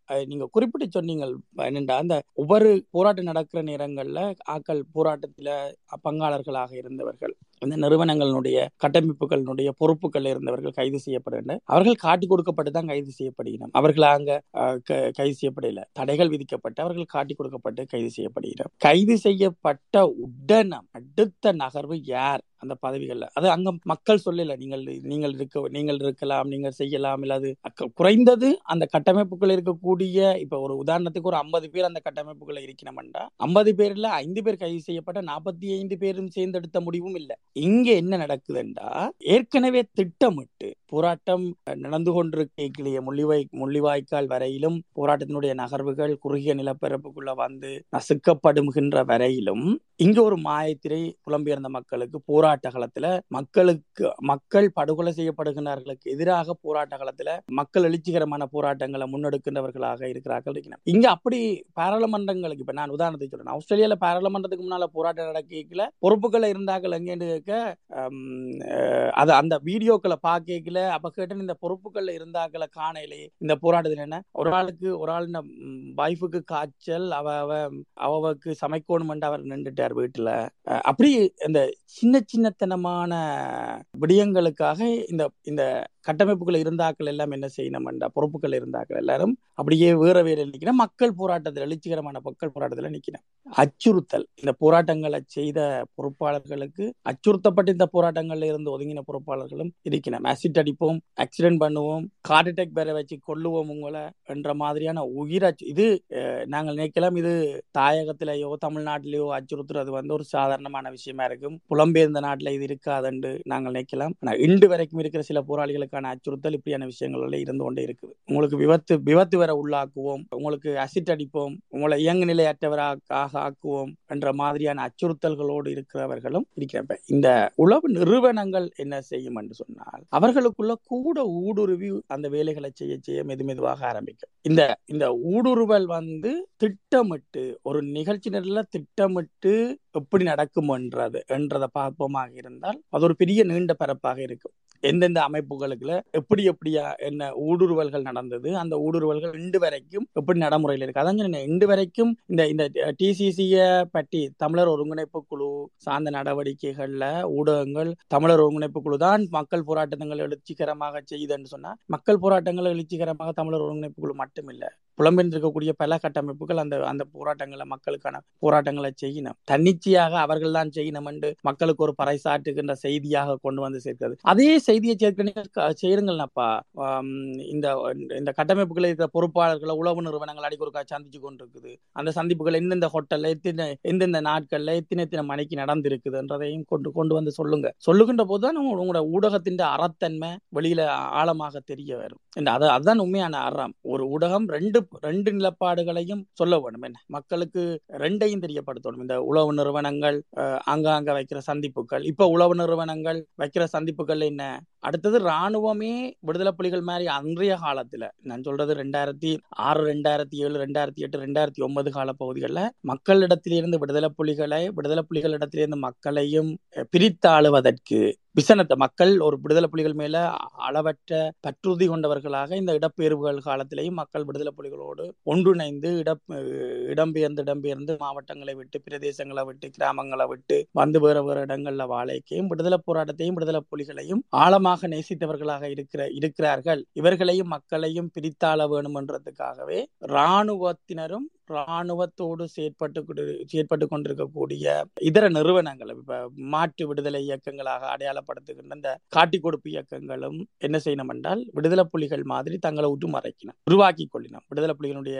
சீருடைகளை அணிந்து இதுகளை செய்து கொண்டு வந்து மக்களுக்குள்ள விசனத்தை ஏற்படுத்த, மக்கள் விடுதலை புலிகள் மேல் குறை சொல்லுகின்றவர்களாக உருவாக்குறதுக்கான அத்தனை செயற்பாடுகளையும் செய்யணும். அப்ப அந்த செயற்பாடுகள்ல நாங்க வடிவா பார்த்து கொண்டு போனோம்னா, அந்த செயற்பாடுகள்ல மக்களுக்கு என்ன தெரியும்டா, இயக்கத்தின யூனிஃபார்ம் தானே, அப்ப இயக்கம் தான் இதை செய்யுது, இயக்கம் தான் இப்படி மக்களுக்கான இது. ஆனால் அவர்கள் அந்த யூனிஃபார்ம் நின்றவர்கள் தண்டனைகளுக்கு உட்படுத்தப்பட்டு அவர்கள் பற்றிய விசாரணைகளை மேற்கொள்கின்ற போதுதான் அவர்கள் சிங்கள படையினரை சார்ந்தவர்கள் என்றது உறுதிப்படுத்தப்படுகிறது. அதே மாதிரி சிங்கள மக்கள் என இந்த மாற்று இயக்கங்களை சார்ந்தவர்கள் தமிழ் மக்களுக்குள்ள புது தமிழால பேசிக்கொண்டு விடுதலை புலிகள் மாதிரி தங்களை மக்களால் திரத்தி பிடிக்கப்பட்டவர்கள், மக்களால் அடித்துக் கொல்லப்பட்டவர்கள், விடுதலை புலிகளால சுட்டுக் கொல்லப்பட்டவர்கள், விடுதலை புலிகளுக்கும் அவர்களுக்கும் நடந்த சமர்களங்கள் என்றது சமர்களெல்லாம் இருக்குது, இதுக்கான வரலாறுகளும் இருக்குது. இந்த விடயங்கள் அன்றைய காலத்துல மக்கள்கிட்ட இருந்து விடுதலை புலிகளை ஓரங்கட்ட வேணும் என்று சொல்லி இந்த ஆயுத சக்திகள் எடுத்துக்கொண்ட ஒரு செயற்பாடு தான் இந்த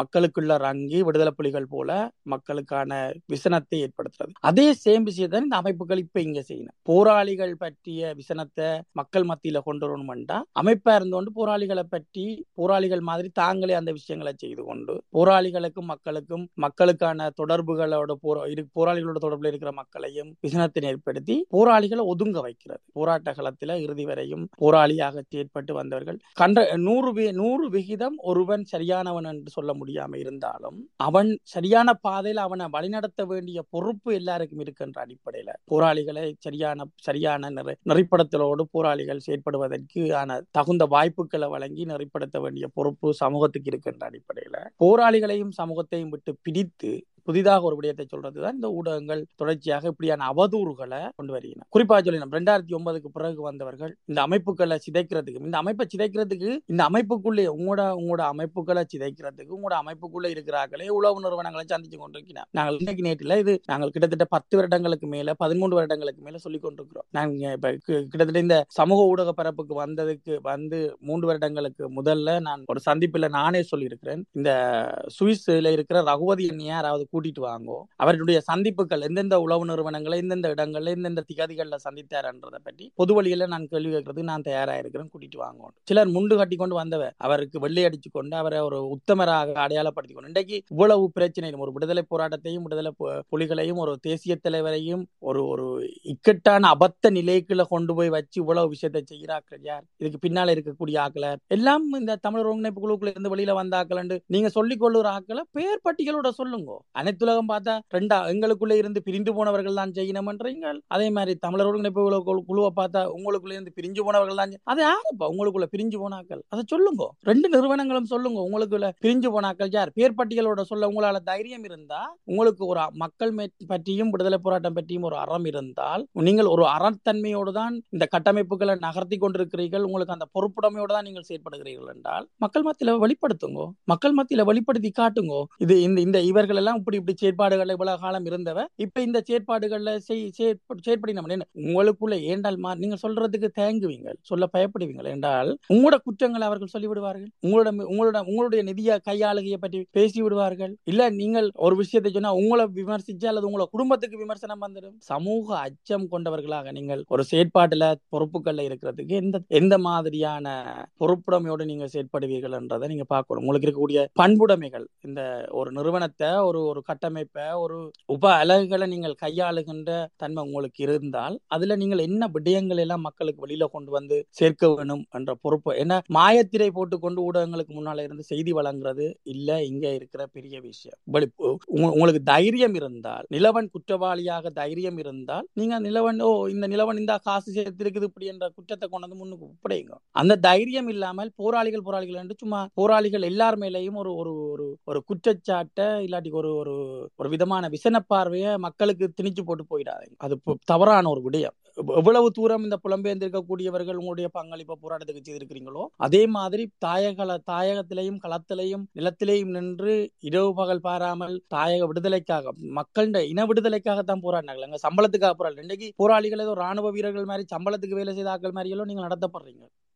அப்படியே காசு மக்கள்கிட்ட போராளிகளுக்கு காசு கொடுக்கணும், போராளிகளுக்கு காசு என்ன போராளிகளுக்கு சம்பளமா கொடுக்குறீங்க? ஒண்ணுமே விலங்கு. இதுக்கான ஆதாரங்கள்ல இருந்து மக்களின் வாய்முறைப்பாடுகள்ல இருந்து பதிவு செய்யப்பட்ட இது காலத்தின தேவையாக இருக்கு. ஏனென்றால் நாங்கள் இன்றைக்கு இருக்கலாம் இதுக்கு இந்த விடயங்களை நிலத்தில என்ன நடந்தது நாங்கள் புலத்துக்கு வந்த பிறகு என்னத்தை பாக்குறோம்ன்றதுக்கு நாங்கள் இருக்கலாம். நாளைக்கு அடுத்தடுத்து வருகின்ற தலைமுறைகளுக்கு இது தெரியாமல் இருக்கலாம். அந்த தலைமுறைகளுக்கு தெரியணும் என்னன்றது தெரியப்படுத்த வேண்டிய பொறுப்பு எங்களுக்கு இருக்கின்ற அடிப்படையில இந்த மக்களின் விசனங்கள் எல்லாம் பதிவாக்கப்பட்டிருக்கிறது. அந்த பதிவுகள் காலத்தின தேவையை கருதி சில பதிவுகளை நாங்கள் வெளியில கொண்டு வர வேண்டிய தேவைகள் ஏற்படுகின்ற போது அதையும் வெளியில கொண்டு வந்து காட்ட வேண்டிய நிலப்பாடு இருக்கும்னு நான் நினைக்கிறேன். தொடர்ந்து கதைங்க இந்த ஊடகங்கள் உண்மையாகவே எனக்கு மீள நான் சொல்லக்கூடிய ஒரு விடயம், இந்த மறைமுக அரசியல் நிலப்பாடுகளை இந்த 13 நாங்கள் ஆதரிப்போம் ஆனா எதிர்க்கிற மாதிரி எதிர்ப்போம் என்று சொல்லி இந்த பூச்சாண்டி வேலை காட்டுற மாதிரியான விஷயங்களோட இருந்து இந்த ஊடகங்கள் தன்னிலையை மறந்து இந்த பக்கத்து அந்த ஊடகங்களோட செய்திகளை போட்டு கதை சொல்லக்கூடிய மாதிரி இருக்கும். ஆனால் அது பொருத்தமா இருக்குமோ இல்லையோன்றது தெரியல. ஆனால் ஒட்டுமொத்தமான ஒரு நாங்களும் விழிப்பாக இருக்கிறோம் என்றதை சொல்ல வேண்டிய பொறுப்பு எங்களுக்கு இருக்குன்னு நினைக்கிறேன். அந்த பொறுப்புடமையோட இருந்து சொல்றது என்ற அடிப்படையில் சொல்றேன். இந்த நிறுவனங்களுக்கு பக்கச்சார்பாக நீங்கள் ஒவ்வொரு ஊடகங்களும் இருக்கிறீங்கள் என்றதுல எந்த மாற்று கருத்தும் இல்லை. அப்படி நிறுவனங்களுக்கு பக்கச்சார்பாகவும் இதாயம் இருக்கிற நீங்கள் தயவு செய்து உங்களுடைய மனச்சாட்சி கண்ணை திறந்து இந்த போராட்டம் மேல் அறத்தோடு நீங்கள் செயற்படுகின்றதுக்கு உதாரணமாக இந்த பேர் பட்டியலோடு இந்த விடயங்களை பகிர்ந்து கொள்ளுங்கள். அதுதான் மிக மிக முக்கியமானது என்று நான் நினைக்கிறேன். நன்றி நிலவன். அடுத்ததா என்ன ஒரு கேள்வி என்றானா, இப்ப இந்த தேசிய தலைவரால நியமிக்கப்பட்ட அண்ணமேராக்கள் வெளியில நிக்கின அந்த நேரம் முதல், அதாவது 2009 முதல் பொறுப்புகள்ல இருந்தவர் அவைய மீண்டும் நாங்கள் இந்த தலைமை பதவிக்கு திரும்ப கொண்டு வர்றதுக்கு என்ன செய்யலாம்? ஏன் அவைய திரும்ப உள்ளுக்கு வர முடியாத நிலைமை இருக்கு. அவைய கொண்டு வர்றதுக்கு இப்ப புதுசா வந்தாக்கள் விட்டு கொடுக்க முடியாத நிலைமையில ஏன் இருக்கினோம்? அப்ப அவை தலைவரால் நியமிக்கப்பட்ட அவைய விட்டோம் என்றால் எங்களுக்கு இந்த பிரச்சனை ஈஸியா முடியும். அப்ப அதுக்கு உரிய ஏதாவது வழிகள் இருக்கா? அதை செய்யறதுக்கு ஏதாவது வேலை திட்டங்கள் இருக்கா? நீங்க எல்லாரும் நீங்க கேட்ட மாதிரி பார்த்தோம்னு சொன்னால் இது ஒரு பெரிய செயல் திட்ட வடிவு. இந்த இதை இப்படி இருக்கக்கூடாதுன்றதுதான் அன்றைய காலத்துல இருந்து இருக்கின்ற நிலப்பாடு, இந்த உளவு நிறுவனங்கள நிலப்பாடு. உண்மையா மக்களுக்கு விழிப்புணர்வை நாங்கள் கொடுக்கிறது என்ற நோக்கம் என்னென்றால், இப்ப இதுக்களால இப்ப பொறுப்புகள்ல இருக்கிறாக்களை தூக்கி எறிய வேணும் அல்லது பொறுப்புகள்ல இருக்கிறாக்கள் பிழையானவர்கள் என்றத சித்தரிப்பு அல்ல. அவர்கள் சரியான மாதிரி நடந்து கொள்ள வேணும், சரியான முறையில அந்த நிறுவனங்களை வழிநடத்த வேணும், அந்த மக்களை கட்டுக்கோப்புக்குள்ள வந்து கொண்டு வர வேணும் என்ற நிலப்பாடு இருக்குது. இப்ப பிழையான கருத்தியெல்லாம் மாறிடக்கூடாது. இப்ப பொறுப்புகள்ல இருக்கிற சில நாடுகள்ல இருக்கின்ற பொறுப்புகள்ல இருக்கின்றவர்கள் மிக நேர்த்தியோடு அந்த செயற்பாடுகளை செய்கின்ற பொறுப்பாளர்களும் இருக்கிறார். சில நாடுகள்ல பார்த்தோம் என்றால் போராளிகளாக அனுப்பப்பட்டவர்கள், போராட்ட காலத்துல போராளிகளாக இருந்தவர்கள் அவர்களோடு கூட சேர்ந்து செயற்படுகின்ற செயற்பாடுகளும் இருக்குது. சில நாடுகள்ல உளவு நிறுவனங்கள் உள்ளுக்குள்ள பூந்து தங்கட சித்த வேலைகளை செய்து காட்ட முடியாத நிலப்பாடுகள்ல அதற்கு எதிரான செயல் திட்டங்களை செயற்படுத்திக் கொண்டிருக்கிற நாடுகளும் இந்த உப அமைப்புகளும் இருக்கிறோம்.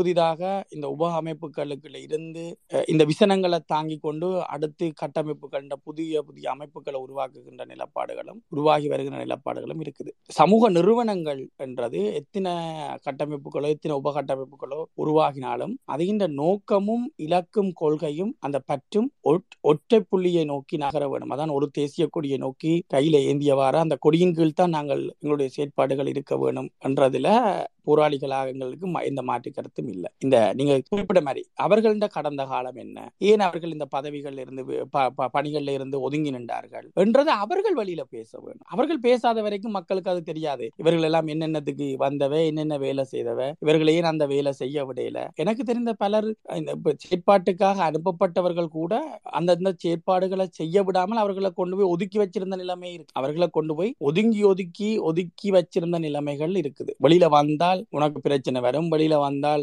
உனக்கு அப்ப விசா கிடைக்கல, விசா இல்லாத பிரச்சனை இருக்குது, நீ வெளியில வந்தால் மக்கள் அதை ஏற்றுக்கொள்ள மாட்டோம், நீங்கள் மறைமுகமா தான் நீங்கள் இருக்கணும் சொல்லி அந்த போராளிகளை வச்சிருந்து இன்று வரைக்கும் அந்த போராளிகள் அமைதியாக பொறுமையாக பேசாமல் பார்த்து கொண்டிருக்கிற நிலப்பாட்டில் இருக்கிறார்களும் இருக்கிறார்.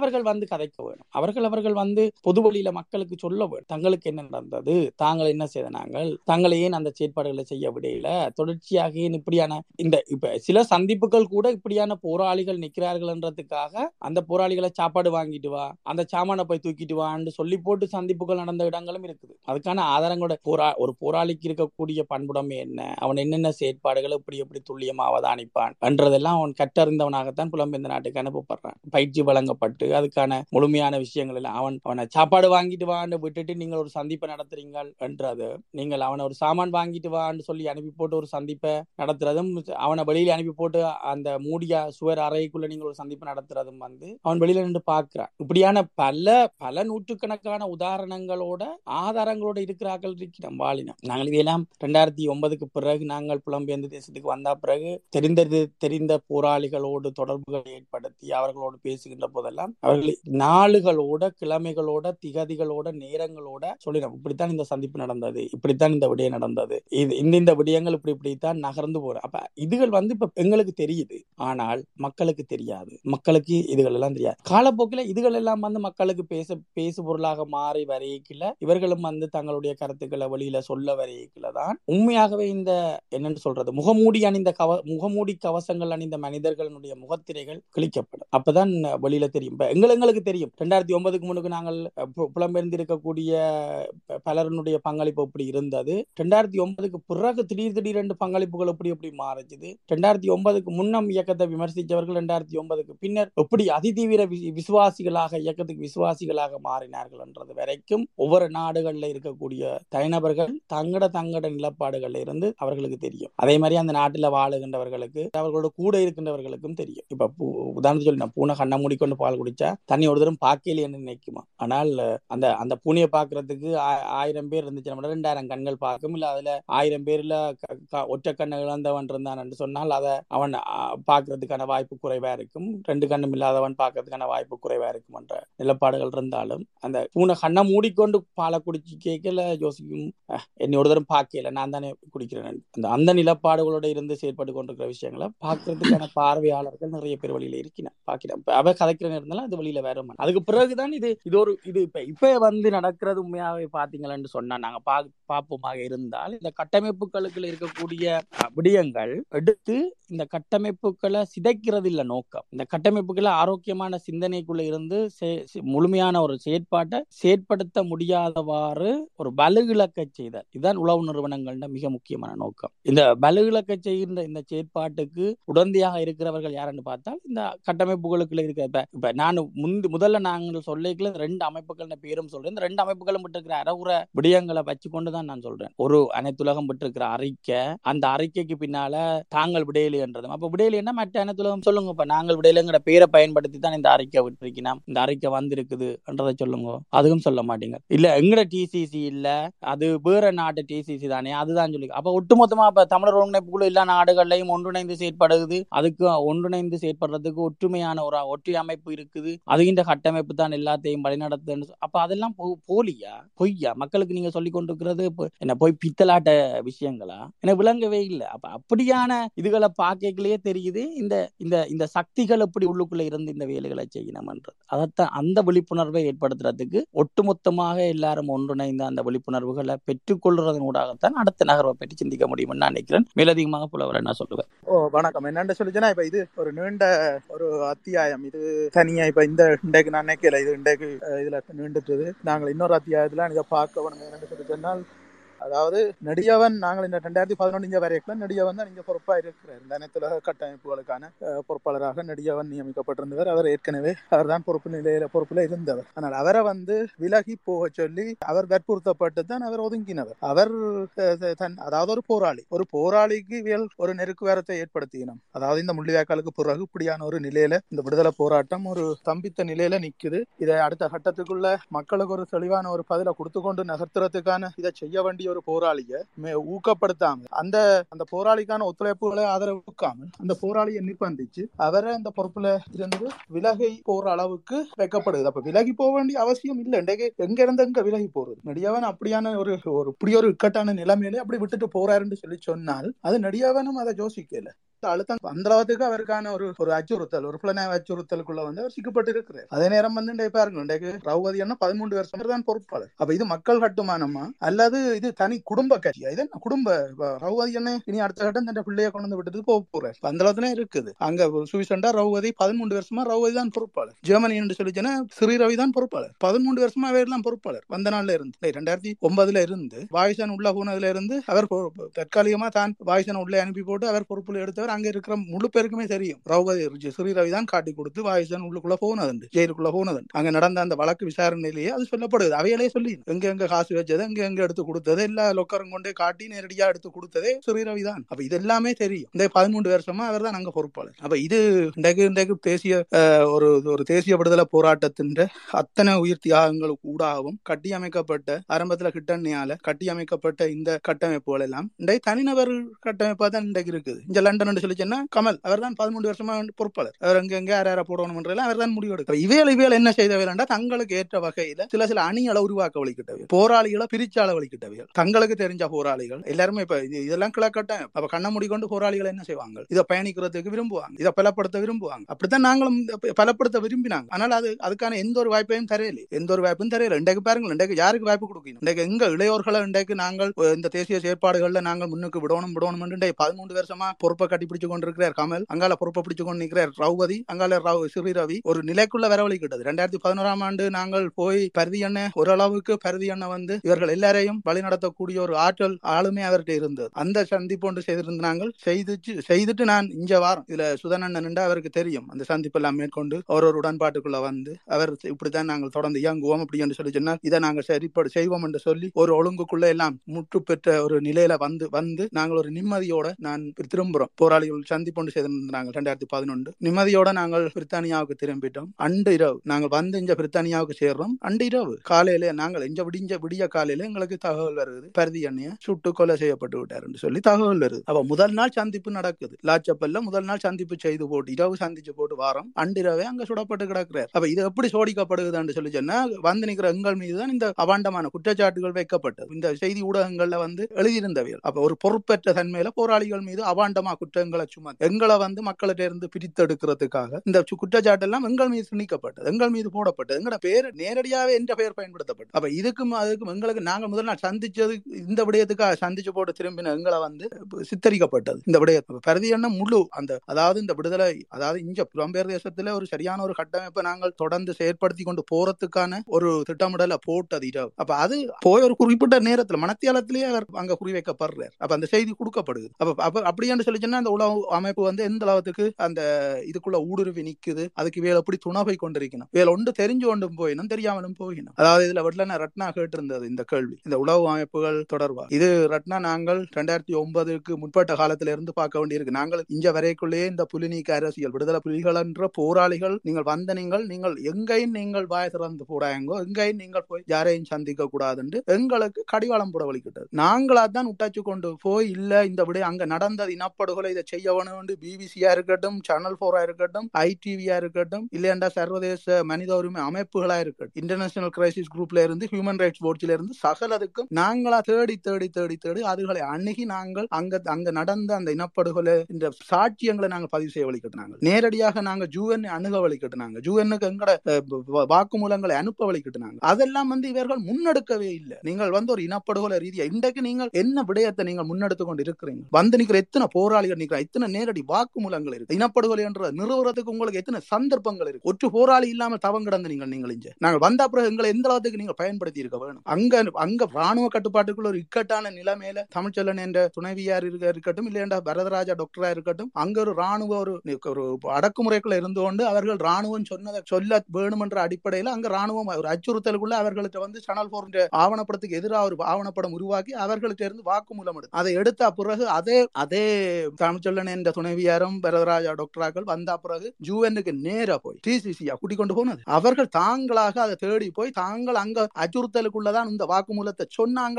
இது இப்படித்தான், இதுதான் உண்மை என்றதை விட்டாச்சவியல் அங்க. அப்ப அந்த போராளிகளை நீங்கள் அண்டைக்கு நீங்கள் என்ன சொன்னீங்க, அந்த அச்சுறுத்தலுக்குள் இருந்து கொண்டு அவர்கள் சொல்லிக்குள்ள உயியல் எல்லாம் துரோகிகள் ஏன் உயியல் சாகையில் ஏன் குப்பிய கட்டி கீழே எல்லாம் விடுதலை போராட்டத்தின் சாபக்கேடு என்று சொன்னீங்க. இன்றைக்கு அதுகள் வந்து ஜூவன்ல சொன்ன பிறகு உங்களுக்கு போய் முன்னால நின்று கொண்டு நீங்கள் ஆர்ப்பாட்டம் செய்யறீங்க. இல்லைன்னா என்ன ஆர்ப்பாட்டம் செய்ய முடியும்? என்னத்தை ஆதாரமா வச்சு நாங்கள் ஆர்ப்பாட்டத்தை செய்யறது, என்னத்தை ஆதாரமா வச்சு கொண்டு ஒரு கவன ஈர்ப்பு போராட்டத்தை நடத்துறது, எதுவுமே செய்யல, எந்த ஒரு ஆதாரமும் இல்லை. இவ்வளவு சாட்சியங்கள் இவ்வளவு வாக்குமூலங்கள் எல்லாமே கைக்கு கொட்டி கிடக்குது. இது எல்லாத்தையும் எடுத்துக்கொண்டு போய் நகர்த்தி சரியான முறையில் ஒரு நீதியை பெற்றுக் கொள்றதுக்கு ஒரு பலமான அமைப்பாக இல்ல. ஒரு இளையோர்களை முன்னுக்கு விட்டு அவர்கள் ஊடாக இந்த உலகத்துக்கு ஒரு செய்தியை அந்தந்த நாட்டுக்கு அந்தந்த மொழியில கொடுக்கறதுக்கு கூட தயாரி போய் லண்டன் சென்டருக்குள்ள நின்று கொண்டு புலிகள் இருந்தான் தமிழத்தான், தமிழர் இருந்தான் தமிழத்தான் சொல்லி போட்டு வர வேண்டியதா இருக்கு. இது லண்டன்ல போய் நின்று இந்த குளிருக்குள்ள நின்று நாங்க தமிழ்ல கத்திக்குள்ளறோம். அங்க என்ன நடக்கும், என்ன நாங்கள் கொண்டே சேர்க்க போறோம் மக்களுக்கு, அங்க இருக்கிற மக்களுக்கு, அதுக்குள்ள நிக்கிற மக்களுக்கு, இளையோர்களை திரட்டி அந்த இளையோர் ஊடாக கொண்டே இல்ல இளையோர்களை குப்பை அழுறதுக்கும் அங்க கொத்துரொட்டி விற்கிறதுக்கும் பூ கொடுக்கறதுக்கும் கொடி கட்டுறதுக்கும் இதுக்கு தான் இளையோர்களை பயன்படுத்தி கொண்டிருக்கிறார். இவ்வாறான செயற்பாடு தான் நடந்து கொண்டிருக்கு. என்ன 13 வருஷமா ஒருவர் பொறுப்புல இருக்கிறார், என்ன வளர்ச்சி இருக்கு, என்ன முன்னேற்றத்தை காண போகுது அந்த அமைப்பு? 13 வருஷமா லண்டன்ல கமல் பொறுப்பா இருந்தோட என்ன முன்னேற்றம் இருக்க போகுது அவருக்கு? இன்றைக்கு உலகத்துக்கு இன்றைக்கு தொழில்நுட்பத்துல இருந்து சமூக ஊடகங்கள் இருந்து எல்லாமே ஒரு வளர்ச்சி போக்குல வந்துட்டு கமலுக்கு என்ன அது பற்றிய அறிதல் என்ன இருக்குது? ஊடகங்களை கையாளக்கூடிய என்ன பக்குவம் இருக்கு? ஒன்றுமே இல்ல. அது சார்ந்து அறிவுள்ளவனை எடுத்து அந்த துறையில விடவே இல்லை, வேணும் ஒன்றுமே இல்ல. சிறிரவிக்கு அங்க இருக்கிறார்களுக்கே தெரியும், சிறிரவியை பற்றி சொல்லவே தேவையில்லை. அதே மாதிரி தான் ரகுவர். இப்படி இன்றைக்கு ஒவ்வொரு நாடுகளையும் ஒவ்வொரு அமைப்புகளையும் இந்த தேசிய அமைப்புகள் எல்லாத்தையுமே வந்து இன்றைக்கு தாங்கள் என்று 13 வருஷமா இன்றைக்கு பிடிச்சு கொண்டு நிக்கணும். யாரையுமே அதுல விட்டு ஒரு இளையோரை அதுல விட்டு கொண்டு போற அளவுல இல்ல, ஒரு வளர்த்தெடுத்து அதை நகர்த்துறதுக்கான எந்த ஒரு ஏற்பாடும் இல்ல. போராளிகள் எத்தனையோ போராளிகள் வந்து நின்றுனாலும் இல்ல, நீங்கள் எல்லாம் வெளியில நில்லும். அதான் இன்றைக்கு நாங்கள் இன்றைக்கு தனித்துவமா நாங்கள் இந்த செயற்பாடுகளுக்குள்ள போக வேண்டி வந்ததுக்கான காரணமே இதுதான். எந்த ஒரு இடத்திலையும் அங்க அந்த அந்த அந்த தளம் உருவாக்கி தரப்படையும். சரி, நீங்கள் வந்து நிக்கிறீங்களாப்பா, நீங்கள் இதை செய்யுங்க, இந்த மனித உரிமை சார்ந்து இத்தனை விடயங்கள் இருக்கு, நீங்கள் சாட்சியங்களை திரட்டுங்க. எத்தனை வாக்குமூலம் வச்சிருக்கீங்க நீங்கள் இன்றைக்கு? எத்தனை வாக்குமூலம் வச்சிருக்கீங்க?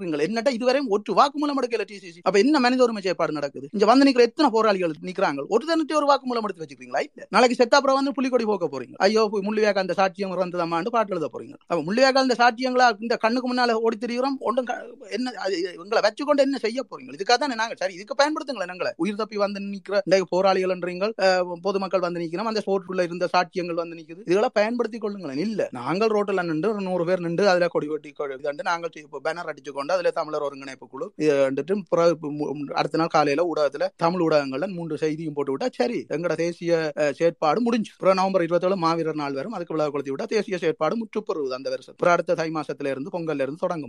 இப்ப லிஸ்ட் போட்டு வச்சு தான் இந்த நாள்ல இந்த நிகழ்வு இந்த நிகழ்வு இந்த நிகழ்வு வணக்க நிகழ்வும் நினைவு நிகழ்வும் ஆட்டம் பாட்டம் கூத்து கொண்டாட்டம் போலத்தோட சரி. இதான் இப்ப தேசிய இதுதான் செயற்பாடு. இது 13 வருஷமா இதுதான் நடக்குது. அதுலயே கிடக்குது. அவன் வெப்சைட்ல போய் பாத்தீங்கன்னா அதுதான் 13 வருஷம் இதுதான் செயற்பாடு. அப்ப இது இப்படிதான் 60 வருஷம் 70 வருஷம் போய் போகுது. புது திட்டமும் இல்ல, புதிய ஒரு சிந்தனையும் இல்ல, எதுவுமே அதை கலந்தாலோசிக்கிறதுக்குரிய ஒரு அட்வைசரி குரூப் அங்க இல்ல, ஒரு இன்டெலக்சுவல் குரூப் அதுக்குள்ள இல்ல. இப்படித்தான் அது போய் கொண்டிருக்குது. அந்த அடிப்படையில ரெண்டா போய் மூண்டா போய் உடைஞ்சு கொண்டு அதுக்குள்ள நிக்கிறாக்கள் தான் அப்படி நிக்கணும். அப்படி அனைத்துல தொடர்பு அறிக்கை விடுதுன்னா இல்ல அது இல்ல, அது இது ஒரிஜினல் இல்ல. இப்ப என்னடா ஒரு முகமூடி ஒரு மக்களுக்கான ஒரு நல்ல செயற்பாட்டில் ஒரு முகமூடி வேலை செய்து கொண்டிருக்கு. அப்புறம் அதே முகமூடி மாதிரி இன்னொரு முகமூடி வழி நானும் மக்களுக்கு நல்ல வேலை செய்யறேன். அப்ப மக்களுக்குள்ளே அந்த ஏற்கனவே முகமூடி அதே யாருன்னு தெரியாது. இதுக்குள்ள ரெண்டு முகமூடி வந்ததுன்னா மக்களுக்கு இன்னும் குழப்பம். அப்புறம் அந்த முகமூடி இன்னொன்று எழுது என்னன்னு சொல்லிச்சுன்னா முகமூடி ஒரிஜினல் லெட்டர் எழுது. இதுதான் இப்படிதான் நடக்கும். முகமூடிக்குள்ள அப்புறம் அதுல ஒரிஜினல் வரும் பிராக்கெட்டுக்கு. இப்ப இவ்வாறான ஒரு முகமூடி செயற்பாடு தான் இன்றைக்கு அனைத்துல தொடரும். நீங்கள் மக்களுக்கு ஒழிக்கிறீங்க எல்லாம் வெளியிலான வருது. நீங்கள் என்னத்தை செய்தாலும் வெளியில வருது. மக்களுக்கு சொல்லுங்களேன். ஆனா இன்றைக்கு சொல்லறதுக்கு தயார் இல்ல. சொல்லட்டும் பாப்போம். மக்களை வழி நடத்துறதுக்கான சரியான ஒரு பொறிமுறையை ஏற்படுத்தி கொண்டு செய்யட்டும் பாப்போம். இல்ல ஏன்னு சொல்லி சொன்னா இது கடைசி வரையும் இந்த விஷயத்துல கடைசி வரையும் சொல்ல போறது இல்லை. நாங்கள் வந்த உடனே இதைத்தான் எங்கள் மீது பெரிய குற்றச்சாட்டா வச்சவை. அங்க இருக்கிற போராளிகளுக்கு புனர்வாழ்வுக்கான ஒரு கொஞ்சம் நிதிகளை ஒதுக்குங்கோ, அங்க இருக்கிற மக்களுக்கு கொஞ்சம் வாழ்வாதாரத்தை ஏற்படுத்தி கொடுங்கன்னு சொல்லி இல்ல இல்ல தங்கட்ட ஒரு காசும் இல்ல, தங்கள்கிட்ட ஒரு காசும் இல்ல, எங்கிட்ட என்ன நாங்கள் எங்க போறோம், இனி சனத்திட்ட போனா அங்க சனம் அடிக்கும். அப்ப இப்ப போறீங்க தானே சனத்திட்ட. நாங்கள் கேட்கிறோம் இந்த தேசிய சொத்துக்கள் இருக்கு, அதுல ஒரு சொத்துக்கள்ல கொஞ்சத்தை வித்து போட்டா அது கொடுங்க. கொடுத்தாங்க முதல் காயப்பட்டிருக்கிறவனுக்கு காயத்தை மாத்துங்கோ, முள்வேலி முகாமுக்குள்ள அடைக்கப்பட்டிருக்கிற மக்களுக்கு தண்ணி போதல அது வேண்டி கொடுங்கன்னு சொல்ல இல்ல இல்ல அதெல்லாம் அண்ணன் வந்து சொன்னா தான் நாங்க செய்வோம். நாங்க சந்திக்க போறோம் முதல் தடவையாக ஸ்ரீரவியை சந்திக்க போறோம் ஜெர்மனியில 2011ஆம் ஆண்டு. அவர் என்ன சொல்றாரு, நீங்க மேலிடத்துல இருந்து வாங்க தம்பி, மேலிடத்துல இருந்து வந்தா தான் உங்களை சந்திக்கலாம். எங்களுக்கு மேலிடத்துல இருந்து ஓடர் ஒன்றும் வரையில உங்களை சந்திக்க சொல்லி 13 வருஷமாச்சு. அவருக்கு இன்னும் மேலிடத்துல இருந்து ஓடர் வரையில நாங்கள் வெயிட் பண்ணி கொண்டுதான் இருக்கிறோம். இப்போ அப்படித்தான் அவற்ற காமெடியா இருக்குது. அவற்ற இது வந்து அப்படித்தான் இருக்குது. அதே மாதிரி தான் ஏனைய இதுகளில் இருக்கிறார்கள் முழு பெருமை அப்படித்தான் இல்ல. ஒரு சிலரங்களை அதை மீறி சந்திச்சா நீங்கள் என்னண்டு அவரை சந்திப்பீர்கள், உங்களுக்கு என்னண்டு யார் சொன்ன அவரை சந்திக்க சொல்லி நீங்கள் இனிமேல் நீங்கள்ங்கிற அமைப்புல இருக்கலாது ரெண்டு அவைகளுக்கு ஒரு அச்சுறுத்தலை கொடுத்து அவையில கடந்த காலம் அவ்வளவு செயற்பாடுகளையும் அவையில் ஈடுபட்ட அந்த அவையில அந்த செயற்பாடுகள் எல்லாத்தையுமே வந்து இந்த இப்படி எங்களை அதாவது போராளியை சந்திச்சது குற்றத்துக்காக அவர்களை இந்த செயற்பாட்டில இருந்தே நீக்கி அவைகளை வந்து புறத்தை ஒதுக்கி அவர்களை எந்த ஒரு கவனிப்பாரற்ற இடத்துல அவைகளை கொண்டே விடுறது அவர்கள் ஒரு மன உழைவுக்குள்ள மன உளைச்சலுக்குள்ள போய் இன்றைக்கு விலகி போயிருக்கணும். எந்த ஒரு செயற்பாடுகளையும் வராமல் இன்றைக்கு ஒதுங்கி போயிருக்கணும். ஏன்னா அந்த நிலைமை ஏற்படுத்தி விட்டது முழுக்க இவை எல்லாம். இப்ப நான் பேர் குறிப்பிட்ட அத்தனை பெரும் இதுகளுக்கு இதுக்கான காரண கர்த்தாக்களே அவைகள். எங்களை ஒரு இந்த இனப்படுகொலை ரீதியான நிறுவுறதுக்கான எந்த ஒரு வாய்ப்புகளை கூட இந்த புலம்பெயர்ச்சத்துல ஏற்படுத்தி தரையில எங்களை நாங்கள் வந்து ரோட்லாம் நின்று நாங்கள் ஒற்று முகவரி இல்லாத ஒரு அமைப்பா தான் இன்றைக்கும் டிசிசி இருக்குது. பிரித்தானியா ஒரு முகவரி மாவீரனாலே வாடகை மண்டபத்துல செய்யற அமைப்பா தான் இன்றைக்கு ஒரு அட்ரஸ் இல்ல, ஒரு அட்ரஸ் இல்லாத அமைப்பு. நாங்கள் அதுக்கு பிறகுதான் நாங்கள் ஒரு அட்ரஸோட இருக்கணும் விரும்பினாங்க. இங்க ஒரு எந்த நாட்டுல போய் இன்றைக்கு நாங்கள் லண்டனுக்கு வந்து எங்க விடுதலை புலிகள் இந்த கிளக்கட்டம் எங்க இருக்குன்னு பார்த்தா இங்க ரோட்ல நின்றுங்க. அப்ப இங்க யாராவது ஒரு செயற்பாட்டுல நின்றவன்கிட்ட போய் இப்படி ஒரு செயற்பாடு நடந்தது தொடர்புகள் இருக்குதான்னு சொல்ல ஓ தம்பி எனக்கு தெரியும் நீங்கள் வாங்கன்னு சொல்லி அந்த கூட்டி கொண்டு போய் கமல் இந்த தொடர்பு எடுத்தா கமல் சொல்ற எங்களுக்கு நீங்கள் என்ன உவருக்குள்ளால வாரீர்கள், நீங்கள் அங்க இருந்து வந்திருக்கணும், எங்களுக்கு உவரை ஒரு சந்தேகமான ஆள் அவருக்குள்ள ஊடா வாரீர்கள், உங்களை என்ன நம்புறது. அப்ப நீ கமல் என்ன செய்திருக்கணும் 2009 நீ ஒரு ஆபீஸ போட்டுட்டு நீங்க குந்தி இருக்கணும், அந்த போட்டை போட்டுட்டு இருந்திருக்கணும். விடுதலை புலிகள் என்ற கிளக்கட்டமைப்பு இதான் முகவரி, வாடுற போராளிகள் தொடர்பு கொள்ற முகவரி அட்ரஸ் போட்டிருக்கணும். ஒன்றுமே எல்லாம் ஓடி ஒழிச்சு போட்டு தலைமறைவாயிட்டு காசுகளோட எல்லாம் போய் அங்கே ஒழிச்சு போட்டு நாங்கள் வந்த உடனே எங்களுக்கு சொல்றீங்க நீங்கள் மேலிடத்துல இருந்து வரணும், நீங்க நேர எங்கள்கிட்ட வந்திருக்கணும், நீங்க வர்றதுக்கு இந்த ஆபீஸ் போட்டு இருக்கு. இந்த வேற ஒரு ஆபீஸ் இல்ல, ஒரு காரியாலயம் அலுவலகமே இல்ல. அப்ப உங்களுக்கு இன்றைக்கு என்ன பிரச்சனை? அலுவலகம் வச்சு இயங்குறது ஒரு சொந்தமா ஒரு அலுவலகம் வாங்குறதுக்கு என்ன உங்களுக்கு ஒரு அலுவலகம் இல்ல, வெக்கக்கடா இல்லையா உங்களுக்கு? அப்புறம் அமைப்பு நடத்துறீங்க அலுவலகம் இல்ல. அப்ப இதுதான் இங்க நடந்து கொண்டிருக்குது. இது மிகப்பெரிய சூழ்ச்சி. இதுல இது கேபி இந்த காலத்துல இருந்த அந்த இதுல ரத்னா கிட்டது கேபி இதையெல்லாம் எல்லாருமே சேர்ந்து தலைமத்துவமா ஏற்றுக்கொண்டவர்கள். பிறகு அவர்களே வந்து அந்த தலைமத்துவத்தை காட்டி கொடுத்து அந்த தலைமத்துவமும் வந்து அதை அந்த இதுல அவர்களும் வந்து அவரும் அதுக்குள்ள துணை போறார். அவர் அதுக்குள்ள ரெண்டு பிரச்சனை நான் வெள்ள சொன்ன மாதிரி லண்டன்ல இருக்கிற டிசிசி ஒரு குழுவை ஒரு பக்கமா போராளிகளை கையாள வலிக்கிறது, அவர்கள் தாங்க நேர நகுலனோட தொடர்பு, அவர் தாங்க நேர ராமோட தொடர்பு, தங்களுக்கு அங்க காட்டுக்குள்ள சுவிஸ்ல இருந்தோண்டு சுவிஸ்ல அது நேரடியாக அப்பவே அவையில் தாங்கள் அண்ணியோட தொடர்புன்னு சொன்னாங்க. அதுல நாங்கள் 2011 போய் நான் சந்திக்க போறேன் ரவுவதிய, அப்துல்லா வந்து சொல்றாரு எங்களுக்கு தொடர்பு இருக்குது, நீங்கள் இப்படி சொல்றீங்களா? அவரும் ரவுவதிக்கு முன்னாலதான் அவர் சொல்றாரு கொஞ்சம் பேர் இருக்கணும் அந்த அதுல போய் நான் அந்த முள்ளியாக்கால இருந்து வந்தது நாங்கள் இப்படித்தான் அங்க நடந்தது, இதுதான் கடைசி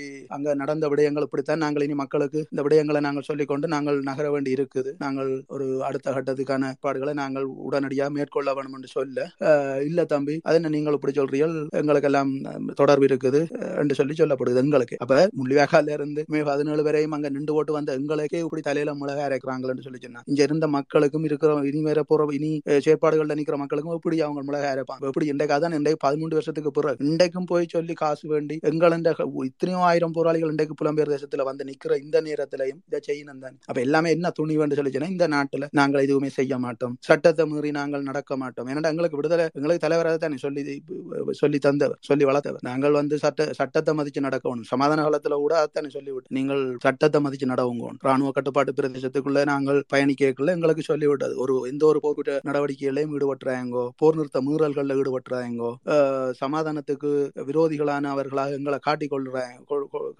விடாதேங்கோ என்று சொல்லி நாளைக்கு விடுதலை புலிகளையும் இது நீங்கள் ஒவ்வொன்று நீங்கள் என்ன விட்டாலும் அது பிரபாரனுக்கு தான் அது பாதிக்கும்ன்றதை மனதில் வையுங்கொண்டு சொல்லி அனுப்பினவர். இன்றைக்கு நாங்கள் அந்த இதுல நாங்கள் நிக்கிறோம். இங்க வந்து இல்லை என்றால் நாங்களும் எத்தனையோ கொள்ளைகள்ல நாங்களும் ஈடுபட்டிருக்கலாம். வந்து ஒரு போராளி அப்படி ஒரு இதுகள்ல ஈடுபடுறான்னு சொல்லி காட்டணும். இன்றைக்கு வந்து இங்க நாங்கள் வந்து நின்ற அப்புறம் எங்கட காதுகளுக்கு முழுக்க கொலை கொள்ள எல்லாத்திலையும் ஈடுபடுறார்கள் யாருன்றதை இன்றைக்கு மக்கள் சொல்லிக்கொண்டு நான் இருக்கணும், இன்றைக்கும் சொல்லிக்கொண்டு இருக்கணும். ஆனா இதை இன்றைக்கு ஏற்றுக்கொள்றதுக்கோ இல்லைன்னு சொல்லி சொன்னா அவர்கள் இன்னாரென்று சொல்றதுக்கோ அமைப்புகள் தயாரில்லை, அதோட சேர்ந்து பயணிச்சாக்கள் தயாரில்லை. இன்றைக்கு அதே அப்பாவித்தனமா இன்றைக்கு அதுக்கு அந்த அமைப்புகள்ல வந்து நின்று செயற்பட்டு கொண்டிருக்கிற ஆக்கள் இன்றைக்கு நிறைய பேர் இருக்கு. ஏன்னா அது எங்கட தலைமையிலையும் மாவீரர்கள் மீதும் வச்சு விசுவாசம் தவிர இவைகள்ல இருக்கிற விசுவாசத்திலையும் இவைகள் என்ற இதுலயும் போய் நிக்கல. இவர்களுக்கு எடுபடிகளாக நிக்கிற ஒரு சிலர் வந்து நிக்கணும். ஆனா ஒட்டுமொத்த மக்கள் வந்து அதுக்கு பின்னால போய் நிக்கிறது இல்ல, மக்கள் இவர்களுக்கு பின்னால இல்ல. இதுக்கு ஒரு தனி விளக்கமா நான் கதைக்கணும் என்னன்னு சொல்லி சொன்னால், அந்த 12,000 பேர் அங்க புனர்வாழ்வளிக்கப்பட்ட போராளிகளாக புனர்வாழ்வுக்கென்று கைது செய்யப்பட்ட போராளிகளாக கொண்டு செல்லப்பட்டு பிறகு அந்த முதலாவது புனர்வாழ்வு முகாம் அங்க வெளிக்கந்தையில போடப்பட்டது. பிரிகேடியர் சுசந்த ரணசிங்கன் நினைக்கிறேன் அவன் தலைமையில தான் அந்த முதலாவது முகாம் போடப்பட்டது. வெளிக்கந்தையில 300 போராளிகளை கொண்டு போய் அங்க வச்சு அவர்களுக்கு தாங்கள் நல்லவர்களாக உலகத்துக்கு காட்டிக் கொள்றதுக்கு அந்த 300 போராளிகளோடையும் கதைச்சு அதுல தேர்ந்தெடுத்து அவர்கள் அந்த 300 போராளிகளையும் தான் முதல் விடுதலை செய்தவைகள். பிறகு அங்க வவுனியா பாடசாலையில வச்சு விடுதலை செய்தவைகள் 2011 ஏப்ரல் மாசத்துல 150 போராளிகளை விடுவிச்சு உலகத்துக்கு தாங்கள் போராளிகளை விடுதலை செய்திருக்கிறோம் என்று சொல்லி நல்ல ஒரு அபிப்பிராயத்தை பெற்றுக்கொண்ட ராணுவம் என்று சொல்லி ஒரு பேர் வாங்கினவைகள். அதுக்கவையில் பயன்படுத்தின அந்த 150 பேர், அந்த 150 பேருக்குள்ள வந்து பிறகு வெளியில வந்தவங்கள்ல 40 பேர் இங்க வெளிநாட்டுல நிக்கிறாங்க. அந்த 40 பேரும் வாக்குமூலம் கொடுத்திருக்காங்க அங்க என்ன நடந்தது இவ்வாறான முறையில அங்க தோட்டம் செய்ய கொண்டே விட்டு இருக்கிறாங்க.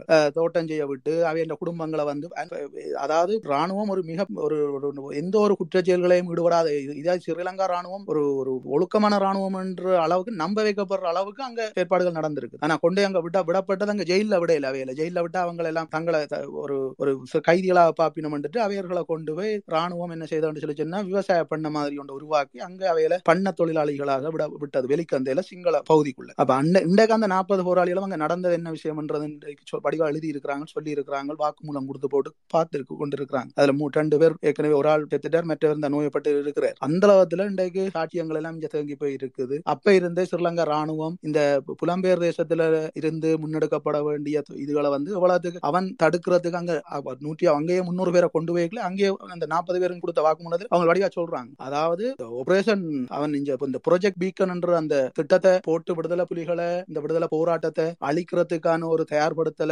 2003 அவன் தொடங்கிக்குள்ள. அப்ப 2006 இருந்து 2009 இந்த 3 வருஷத்துக்குள்ள அந்த ப்ராஜெக்ட் பீக்கன் என்ற நகர்வு நடக்க போகுது. அப்ப இதுக்கு பிறகு அந்த 2009 பிறகு புலம்பெயர் தேசத்துல இருக்கிற அந்த போராட்ட சிந்தனையோட இருக்கிற அந்த மக்களும் அந்த போராட்டத்தை நகர்த்தின அந்த உதவி செய்து ஆதரவு செய்த அந்த தளங்கள் எல்லாமே வந்து முடக்கப்பட வேண்டும். அப்ப இதுக்கு 10 வருஷம் இந்த போராட்டத்தை ஸ்தம்பிதமான நிலையில இந்த புலம்பெயர் தேசத்துல வச்சிருக்க வேணும் என்றதான் அவன் எண்ணமா இருந்தது. அதுக்காக தான் அந்த புலம்பெயர் தேசத்துல இருந்த போராட அதாவது எங்கட கிளை கட்டமைப்புகள்ல இருந்த பொறுப்பாளர்களை 2009 போராங்க முடிஞ்ச கையோடையே இங்க கைது செய்ய வலிக்கிறாங்க. அப்ப அதுகள் எல்லாம் வந்து காட்டி கொடுப்பு ஏற்கனவே நடந்த காட்டி கொடுப்புகள் அடிப்படையில அதுகள் எல்லாம் இங்க சட்ட ரீதியா தானே அந்த கைதுகள் நடக்க அந்த சட்ட ரீதியாவே அவர்கள் வந்து அங்க அவர்கள் கையங்களவமா பிடிக்கப்படுற அளவுக்கு அங்க காட்டி கொடுப்புகள் நடந்து அவர்கள் சிறை வைக்கப்படுகிறார். அப்ப இந்த காட்டி கொடுப்புகள் எல்லாம் இங்க நடந்து கொண்டிருக்கிற கட்டத்துலதான் அங்க வகுப்பு நடக்குதுன்னு சொல்லி சொன்னா இந்த 10 வருஷத்துக்கு வந்து இங்க புலம்பெயர் தேசத்திலும் தப்பி விடாத வகையில அங்கவே அந்த விடுவிக்கப்படுற போராளிகள் எல்லாருமே வந்து அதாவது அங்க ஸ்ரீலங்காவிலையும் அதே நேரத்துல தமிழீழ பகுதியிலையும் வந்து அவர்களை ஒரு சுதந்திரமான ஒரு நடமாட்டத்துக்குள்ள அதாவது இதோட அவர்களுக்கு பதிவுகளோட அவர்கள் வெளியேறாத வகை ஸ்ரீலங்கா விட்டு வெளியேற இயலாது. அவர்களுக்கு கொடுக்குற அந்த அடையாள அட்டையிலே வந்து பின்னாலே அதுதான் எழுதப்பட்டிருக்குமா, அது நீங்க அந்த அடையாள அட்டையோட நீங்க வந்தது. அப்ப அதுல எழுதப்பட்ட சொல்லப்பட்டிருக்கு. அவர்கள் வெளியில ஸ்ரீலங்கா விட்டு வெளியில செல்றதுக்கு தடை, அதை மீறித்தான் அவர்கள் அந்த இந்தியால வெளியில வந்தவர். அப்ப அந்த போராளிகள் எல்லாம் இன்றைக்கு நீங்கள் எப்படி அவர்களை எல்லாம் அணுகி, நீங்கள் யாரை நீங்கள் அணுகி இருக்கிறீர்கள், யாரை நீங்கள் இந்த விடயங்களை வந்து கேட்டு சரி உங்களுக்கு அங்க என்ன நடந்தது என்று சொல்லி ஒரு பகுப்பாய்வு செய்திருக்கிறீர்கள் என்று பார்த்தா இல்ல, எந்த ஒரு பகுப்பாய்வுமே கொள்ளப்படையில, எழுந்த மானத்திலேயே இல்ல. அவரை சந்திச்சா அது அந்த அமைப்புல இருக்கிற ஆட்களையே கலைக்கிற அளவுல தான் அவன் பொறுப்பு நிலையில இருக்கிறார்கள் நீக்கணும். அப்ப என்ன விடுதலையை நோக்கி நகரப்போ அப்படியே போடப்பட்டபடி அப்படியே இருக்குது, அஜெண்டா போடப்பட்டு இருக்குது. தையில கிட்டணின் இதுல இருந்து தொடங்கி அப்படியே மார்கழி 27 மாவீரர் நாள், கார்த்திகை 27 மாவீரர் நாளோட அஜெண்டா முடியுது. இதை மட்டும் செய்து கொண்டு அப்படியே இருக்க வேண்டியதான். அப்ப இப்ப அவங்க போட்டது 10 வருஷத்தோட இந்த புலம்பெயர் தேசத்துல இருக்கிற அந்த மக்களின் எழுச்சிகள் எல்லாமே அடக்கப்பட்டுடும். முதல் இந்த பொறுப்புல இருக்கிற ஆக்களை முதல் எடுத்து இந்த கீழே போடுவோம், அவையிலாம் சிறையில வச்சோம்னா மற்ற எல்லாம் அடங்கிடும். வந்து 2011 நாங்கள் வந்து குதிச்சிட்டோம். அவங்களுக்கு மிகப்பெரிய தலையடி, நாங்கள் வந்து ஒவ்வொரு போராளியும் வந்து குதிக்க குதிக்க குதிக்க மிகப்பெரிய தலையடி ஒலிம்பிட்டது. இன்றைக்கு சர்வதேசம் திணறி போய் நிற்குது. ஏன்னா அங்க நடந்தது ஒரு சாட்சியமற்ற போர் என்றதான் அவங்கள் போருக்கு வச்ச பேரே, அதுதான் சாட்சியமற்ற போர். அப்ப போர் வித்தவுட் விட்னஸ் என்ற அளவுல தான் அவர்கள் யோசிச்சிருந்தவங்க. ஆனா இன்றைக்கு முழு விட்னஸும் வந்துட்டு இன்றைக்கு உலகம் திணறி போய் தான் நிக்குது. ஏன்னு சொல்லிச்சுன்னா எல்லா இதுகளும் எடுத்து கொடுத்துட்டோம். இதை கொடுத்து போட்டு அந்த அமைப்புகிட்ட கேட்டுக்கொண்டு நிக்கிறோம். எங்க அதாவது மூவர் குழு உருவாக்கப்பட்டு முதலாவதாக ஜூஎன்ல கொடுக்கப்பட்ட சமர்ப்பிக்கப்பட்ட அறிக்கை, அதோட தான் அவைகள் அந்த தர்ஸ்மன் அறிக்கை என்று சொல்லி வேணும். அந்த அறிக்கை வெளிவருது. வெளிவரைக்குள்ள அது 40,000 மக்கள் அங்க கொல்லப்பட்டவர்கள் என்றாவது அவைகள் போடினோம். அதுல 10,000 பேர் கொல்லப்பட்டது உறுதி என்றேன். அப்ப இந்த அறிக்கைகளாவது கொஞ்சம் வெளியில வர்றது காரணமான ஆக்களை நாங்கள் வந்த அப்புறம் கொடுத்த சாட்டியங்கள் இந்த மூவர் குழுவுல வந்து இந்தியாவில வந்து எடுத்தவை. நாங்கள் இந்தியா புலம்பெயர் தேசத்துக்கே வரையில 2010 ஆண்டு அந்த மூவர் குழுவுல 3 பேர் அங்க வரையினோம். தர்ஸ்மன் குழுவுல இருக்கிற 21 பேர் தெரிவு செய்யப்பட்டு அதுல 3 பேர் அங்க வரையினோம். 3 பேர் வந்து அங்க எங்களை தமிழ்நாட்டில இருக்கிற போராளிகளை சந்திச்சு அவர்கள் வாக்குமூலத்தை எடுக்கணும். மிக ரகசியமாக அந்த இதுகள் நடக்குது. நான் நிலவனோட பயந்து கொண்டு இருக்கிறேன் அந்த விஷயங்களை, ஜாரார் ஊடாக அது விடயங்கள் செய்தது செய்யப்பட்ட. அப்ப அந்த அளவுக்கு தமிழகத்திலேயே கியூபிராஞ்சும் ரோவும் ஊடுருவி கொண்டிருக்கிற நேரத்திலேயே நாங்கள் அதுக்குள்ளால வந்து நாங்கள் இந்த சாட்சியங்களை நாங்கள் எங்கட உயிர் போறதுக்கு இடையில இவங்களை எங்களை பிடிச்சு இல்லாமல் இல்லாமல் அழிக்கிறதுக்கு இடையிலேயே இந்த வாக்குமூலங்களை கொடுத்துருவோம் என்று நாங்கள் இருந்தாங்க. அந்த எண்ணம் எங்கிட்ட இருந்தது. அப்ப அந்த வாக்குமூலங்களை நாங்கள் தமிழகத்திலேயே வச்சு கொடுத்துட்டோம். வீடியோ பதிவா கொடுத்து நாங்கள் சச்சிவங்களை கடத்தி கொண்டே செய்தாலும் இந்த பதிவு நாளைக்கு இருக்கணும், வீடியோ பதிவு. அந்த அளவுக்கு எங்கட எண்ணங்கள் சிந்தனையால் அப்படித்தான் இருந்தது. ஆனா எதையுமே பயன்படுத்த இல்லையே. புலம்பெயர் தேசத்துக்கு வந்த அப்புறம் எதையுமே பயன்படுத்த, எங்களோட சேர்ந்தால் தம்பி நீங்கள் எல்லாம் ஒரு பயங்கரவாத அமைப்புல இருந்தார்கள், உங்களோட சேர்ந்த எங்களுக்கும் பிரச்சனை என்று விலகி போனாக்கள் அண்டைக்கு இருந்தவை. இப்ப நாங்கள் பார்த்தோம் சரி இனி இப்படி வேண்டாம், அது அவைகளுக்கும் அது அவை தங்கட வாழ்க்கையும் அவையில் பாதிக்கும் என்று நினைக்கணும். நாங்கள் தனியவே இயங்குவோம். நாங்கள் ஒரு போராளிகளாகவே நாங்கள் இருப்போம். நாங்கள் ஒரு போராளி கட்டமைப்புகளாக உருவாகி நாங்கள் அப்படியே மக்களுக்கான ஒரு வேலையை நாங்கள் செய்து கொண்டு போவோம் என்ற அடிப்படையில தான் நாங்கள் அப்படி உருவாக வேண்டி வந்தது. இல்லைன்னு சொல்லி சரியான முறையில கிளக்கட்டமைப்பு இருந்திருந்தா கிளக்கட்டமைப்பு பலப்படுத்திக் கொண்டு கிளக்கட்டமைப்பு கூட சரியான முறையில அனைத்து போராளிகளும் உள்வாங்கப்பட்டு மிகப்பெரிய ஒரு பலமான ஒரு அரசியல் சக்தியாக இன்றைக்கு மாறி இருக்கு. இந்த இளையோர்களை ஒரு சரியான முறையில பெற்றிருக்கு, இன்னும் பலம் பெற்றிருக்கு. ஆனா இந்த போராட்டத்தை தொடர்ந்தும் உடைய விடாமல் வச்சு கொண்டிருக்கிறோம். அதுல நாங்கள் வந்து நிற்கிற போராளிகள் இருந்து அங்க வந்து முள்ளிவாய்க்காலுக்குள்ள இருந்து வந்த அந்த மக்கள் இருந்து இங்கே அந்த செயற்பாடுகள்ல மும்முரமாக ஈடுபட்டு கொண்டிருக்கிற அந்த பொறுப்பு நிலையில இல்லாத மக்கள் இருந்து அத்தனை பேருக்கு நாங்கள் நன்றியை தெரிவிக்கிறோம். என்னன்னு சொல்லிச்சுன்னா அவர்கள் என்ற அந்த எண்ணமும் அவர்கள் அந்த விடுதலை தாகமும் தான் இன்றைக்கு நீத்து போகாமல் வச்சிருக்கு. இந்த விடுதலை போராட்டத்தின் தொடர்ச்சியை வந்து பேணிக் கொண்டிருக்கு. நாங்கள் மேற்கொண்டு கதைப்போம் இந்த விடயங்கள் தொடர்பாக. நன்றி நன்றி நன்றி புலவரன். நாங்கள் நிறைய விடயங்கள் கதைக்க வேண்டியிருக்கு. எங்களுக்கு இயற்கை விவசாயி இணைஞ்சிருக்கிறார். அவற்றை ஒரு கேள்வியோட நாங்கள் 2 மணித்தியாலத்துக்கு மேல போய் கொண்டிருக்கிறோம் நினைக்கிறோம், மணித்துளிக்கு மேல. நாங்கள் இதை நிறைவு செய்ய வேண்டிய நேரம். இயற்கை விவசாயின்ற கேள்வியோட நாங்கள் இந்த இதை முடிப்போம். இயற்கை விவசாயி உங்களோட கேள்வியவை. வணக்கம் வணக்கம் வணக்கம். நீங்க உங்களோட கேள்வியவை. அண்மை காலமா இந்திய ஊடகங்களில் வந்து முன்னாள் மட்டக்களப்பு அம்பாறை அரசியல் துறை பொறுப்பாளர் திரு தயாமோகன் அவர்கள் விடுதலை புலிகளின் ஒருங்கிணைப்பாளர் என கூறி வருகிறார். இது பற்றி எங்களுடைய கருத்து என்னன்னா, இன்னொரு விஷயம், விடுதலை புலிகளின் கட்டுமானங்களின் புலம்பெயர் தேசத்தில் இருக்கின்ற தமிழர் ஒருங்கிணைப்பாளரா தயாமோகன் இருக்காரா? இதை பற்றி கொஞ்சம் சொல்லுங்க. நிச்சயமா நல்ல கேள்வி. நிலவன் நீங்க இதுக்கான பதில நீங்க ஒரு காட்சி. இந்த கேள்வி பலர் ஏற்கனவே இன்பாக்ஸ் எல்லாம் கேட்டுக்கொண்டிருக்கிற ஒரு விஷயம். இதுல வந்து உண்மையாகவே போராட்ட காலத்துல செயற்பட்டு கொண்டிருந்த ஒரு போராளி தான் தயாமோகன், மட்ட அம்பாறை மாவட்டத்தினுடைய முன்னாள். போராட்டம் இயங்கு நிலையில் இருக்கின்ற போது அரசு துறையினுடைய செயற்பாடுகளை முன்னெடுக்கிறதுல பொறுப்பாக இருந்து செயற்பட்டு கொண்டிருந்த ஒருவர். பிறகு அவர் புலம்பெயர்ந்த தேசத்துக்கு வந்ததுக்கு பின்னர் சில செயற்பாட்டு அமைப்புகளோடு செயற்பட்டு அந்த அமைப்புகள்ல இருந்து அந்த செயற்பாட்டு பொறுப்பு நிலைகள்ல இருந்து ஒதுங்கி இருக்கிறார். அல்லது அந்த அந்த வேலைகள்ல முழுமையாக ஈடுபட முடியாத ஒரு நிலப்பாடும் அவருக்கு அவருடைய செயற்பாடுகளை வைத்துக் கொண்டு நிகழ்ந்திருக்க கூடும் என்ற ஒரு விடயம் இருக்குது. ஆனால் இந்த ஒரு நீங்கள் கேட்கிறீங்க சுட்டிப்பா கேள்வியிலேயே ஒருங்கிணைப்பாளர் என்ற ஒரு விஷயத்தை கேட்கிறீங்க. எங்களுக்கு எனக்கு தெரிந்த வகையில் நான் அறிந்த வகையில் தமிழ் விடுதலை புலிகளுடைய கட்டுமானங்களுக்குள்ள அப்படி ஒரு ஒருங்கிணைப்பாளர் இல்லை என்றுதான் இருக்கிறபடியா அப்படி இல்லாத ஒரு நிலப்பாட ஏன் அதுல கொடுக்கப்படுகிறது? இதை ஏன் இந்திய ஊடகங்கள் இங்க ஒரு கேள்வி ஒன்று எழுகுதுன்னா, இந்திய ஊடகங்கள் இது ஒரு முதன்மை செய்தியாக எடுத்துக்கொண்டு போய் அங்க ஒரு ஒரு ஒரு வகையான ஒரு திரைபிம்பத்தை உருவாக்குறதுக்கு முனைகிறது என்ற செயற்பாடு என்னவா இருக்கும் என்று சிந்திக்க தோணுது. இது பற்றிய ஒரு ஆய்வுக்கலனில தான் இப்போதைக்கு இதுவரைக்கும் நான் பார்க்கிற வரையில இருக்குது என்றால், அங்கு சொல்லப்படுகின்ற செய்திகள் சில சரியானவையாகவும் சில பொருத்தமற்றவைகளாக இருந்தாலும் நிலைகள் ராணுவ இந்த போராளிக்கு கொடுக்க போகக்கூடிய நிலை பற்றி குறிப்பாக தியாமோனை கொடுக்குற மாதிரி வேற போராளிகளையும் இந்த விடயங்கள் எடுத்துக்கொண்டு போய்க்க அந்த போராளிகளுக்கு ஒரு நிலையை இந்திய ஊடகங்களாக குடிக்கணுமா அல்லது இந்திய உளவு நிறுவனங்கள் இதை சொல்லி குடிக்கணுமான்றது தெரியாத ஒரு கேள்வி நிலைதான் இங்கே இருக்குது. அது ஒரு ஆய்வுக்குரியதாகவே தான் பார்க்கப்பட்டு கொண்டது. இப்ப ஒருங்கிணைப்பாளர் என்றது அதே நேரம் ஒரு கட்டமைப்புகள் பொறுப்பாளர்களாக கதைக்கிறது. மற்றது இறுதி நேரத்தில் 17ஆம் தேதி 19ஆம் தேதி கூடவே அன்னையுடன் நின்றன், 16ஆம் தேதியில கூடவே அன்னையுடன் நின்றுதான் புலம்பெயர்ந்தன் என்று சொல்லி இந்திய ஊடகங்களுக்கு செய்தி வழங்குறது எல்லாமே ஒரு மாயையாவே இருக்குது. எல்லா விடயங்களையும் பார்த்து மட்டும் சொன்னால் அந்த போராளிகளை புலவர் வெள்ளன்னு சொன்ன மாதிரி எந்த அடக்கு வார்த்தைகளை இருந்து கொண்டு அந்த அந்த ஸ்டேட்மெண்ட்களை சொல்லி நம்ம அந்த வாக்குமூலங்களாக அதை ஒப்புவிக்கணும்ன்றது ஒரு ஆய்வுக்குரியதாகவே பார்க்கப்பட்டு கொண்டு ஏன்னா தாயக தேசத்திலே இருக்கிற போராளிகளும் போராட்டங்களோட ஈடுபட்டவர்களும் ஒன்றுக்கு முரணான அல்லது உண்மைக்கு புறம்பான விடயங்களோட சரியான விடயங்களையும் இப்ப ஒரு ஒரு கருத்தை சொல்லுகின்ற போது அல்லது ஒரு செய்தியை சொல்லுகின்ற போது அந்த செய்தியில 50% சரியான விடயங்களும் 50% இயற்றப்படுகின்ற விடயங்களாகவும் தெரிகின்ற மாதிரியான நிலைப்பாடு தொடர்ச்சியான ஒரு ஆய்வுக்குட்படுத்த வேண்டிய நிலைப்பாட்டோட இருக்கிற மாதிரி தான் இருக்குது. அதே மாதிரி தான் இங்கேயும் இருக்கக்கூடிய சூழல் இருக்குது. ஏன்னா நிறைய கேள்விகள் இதுக்கு பின்னால எழுகுது. இந்த போராளிகளாக இருந்தவர்கள் தான் போராட்டத்தின் அறத்தோடு வாழுகின்றவர்கள் தான் எல்லா விடயங்களும் இருந்தாலும் அவர்கள் சொல்லுகின்ற செய்திகளுக்குள்ள இருந்து வருகின்ற கேள்விகள் தொடுக்க வேண்டிய கேள்விகளாகத்தான் இருக்கு. அது மக்கள் தொடுக்கிறதுல பிழை இல்லைன்னு நான் நினைக்கிறேன். அந்த கேள்விகளை தொடுக்கிறதுக்கும் பிழை இல்லை. அதே நேரத்தில் அந்த கேள்விகள் உண்மையாகவே மாயத்திரையாகவே இருக்குது. இப்ப என்னட்ட ஒரு தம்பியூரால் தொடர்படுத்தி கேட்டிருந்தார், ஆனா காட்டுக்களை நின்றவர் என்று சொல்றார் தியாம ஒண்ணு. காட்டுக்கள் நின்றவருக்கு பிபிசியோட இப்படி என்ன தொடர்பு கிடைச்சது? அந்த தலைவரோட தொடர்புல இருந்த செய்தியை சொல்றாரு. அதே நேரம் பிபிசிக்கு சொல்லவே ஏன் அந்த காட்டுக்களை நின்று அவையே பிபிசிக்கு சொல்லல அந்த செய்தியை சொல்லுகின்ற செய்தி திகதிகள் எல்லாமே வேறு வேறு வேறையா இருக்குன்ற மாதிரியான விஷயங்களை உண்மையாகவே இதெல்லாம் இது பற்றியெல்லாம் நாங்கள் ஒரு ஆய்வுக்குள்ள போய் இந்த விடயங்களை முழுமையாக ஆராய்ந்து இந்த விடயங்களுக்கு பின்னால இருக்கக்கூடிய சக்திகள் என்ன மாதிரி இந்த விஷயங்களை சொல்ல வைக்கணும்ன்றதை பற்றி தனியா பேசலாம்னு நான் நினைக்கிறேன். அது ஒரு தனித்தலைப்பாக நாங்கள் பேசலாம். ஆனால் நீங்க இப்ப குறிப்பிட்டு கேட்டதின் அடிப்படையில் இப்ப தமிழர் ஒருங்கிணைப்பு குழுக்களுக்குள்ள தியாமோகன் இருக்கக்கூடிய வகிவாகம் ஒருங்கிணைப்பாளர் இருக்கான்னு கேட்டால் இல்ல. தமிழர் விடுதலை புலிகளுடைய கட்டமைப்புகள் வேற வேற கட்டமைப்புகளுக்குள்ள ஒரு ஒருங்கிணைப்பாளராக இவர் இருக்கிறாரான்னு கேட்டாலும் இல்ல. ஆகவே இந்த ஒருங்கிணைப்பாளர் என்றது எந்த அடிப்படையில எங்க இருந்து ஆரம்பிக்கப்பட்டது, அதை யார் கொண்டு வந்தார்கள் என்றது ஒரு ஆய்வுக்குரியதாகவே தான் இருக்குது. புலவர் என்ன மேலதிகமான விடயம் இருந்தால் சொல்லுங்க. இல்ல, நான் இந்த கடைசியா நீங்கள் சொட்ட விஷயத்தை தான் சொல்லுவோம் என்று இருந்தேன். அதாவது தமிழீழ விடுதலை புலிகள்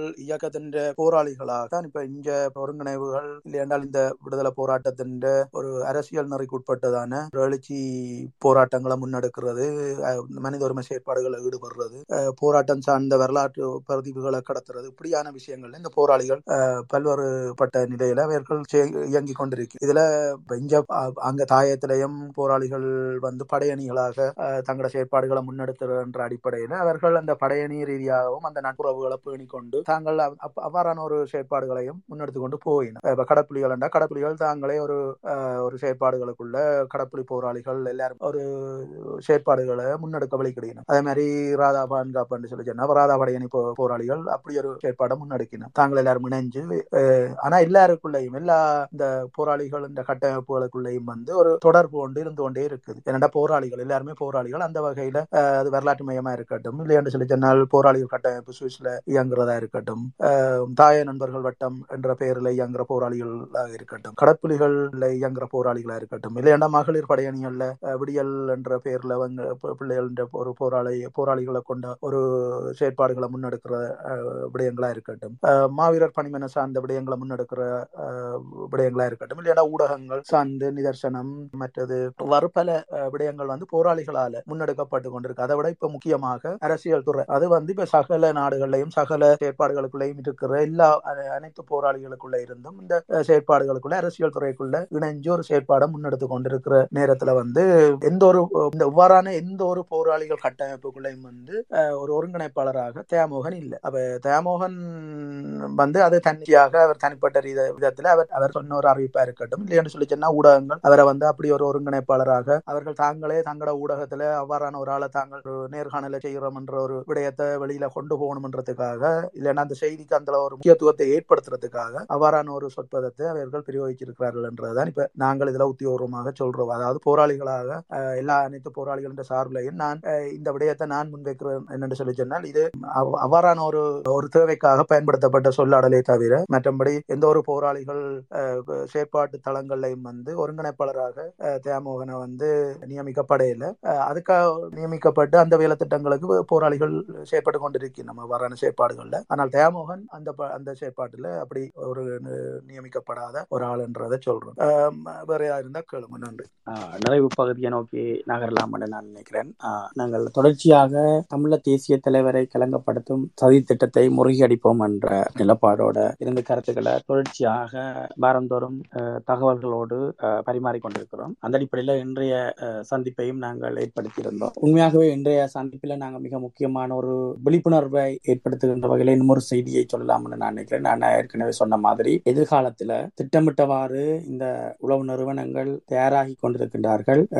ஆங்காங்கே இந்த ராணுவ நடவடிக்கைகள் போன்ற நடவடிக்கைகளை நடாத்துவதற்கு இதனோடு தொடர்பில் இருக்கிறவர்கள் அல்லது இது தொடர்பான சிந்தனைகளோடு இது தொடர்பான செயற்பாடுகளோடு தொடர்பில் இருக்கிறவர்கள் தயவு செய்து இந்த வேலைகளை நிறுத்தி ஆரோக்கியமான அரசியல் நகர்வில் மக்களுடைய நலன் சார்ந்த செயற்பாடுகளில் உங்களுடைய கவனத்தை செலுத்துறது மிக பொருத்தமாக இருக்கும் என்றதை சொல்லிக் கொள்றோம். என்றால் ஈழதேசத்தில் இருக்கிற இளைஞர் யுவதிகளிட்ட இந்த விடயங்களுக்கான நகர்வுகளும் அவர்களுடைய வருவாய்க்கான பண பரிமாற்றங்களும் வந்து நிகழ்ந்திருப்பதாக உள்ளக தகவல்கள் தெரியப்படுத்தி நிற்குது. இந்த உள்ளக தகவல்கள் இந்த எந்த அடிப்படையில இது நடக்க போகுது எங்க நடக்க போகுதுன்றதை பற்றி ஒரு பெரிய ஒரு கேள்விக்குறியையே எல்லார் முன்னிலையும் கொண்டு வந்து வச்சிருக்குது. தயவு செய்து தமிழ விடுதலை புலிகளுடைய உத்தியோகமான கட்டமைப்புகள் அல்லது தமிழ விடுதலை புலிகள் இயங்கு நிலையில இருக்கக்கூடிய போராளிகளோ வந்து தொடர்ச்சியான செயற்பாடுகளோடு இருக்கின்ற போராளிகளோ இந்த விடயத்துக்கும் அவர்களுக்கும் எந்த தொடர்புகளும் இல்லை. போராளிகளாக தங்களை அடையாளப்படுத்தி கொண்டு இந்த தாயகத்தில் இருக்கக்கூடிய இளைஞர் ஜோதிகளோடு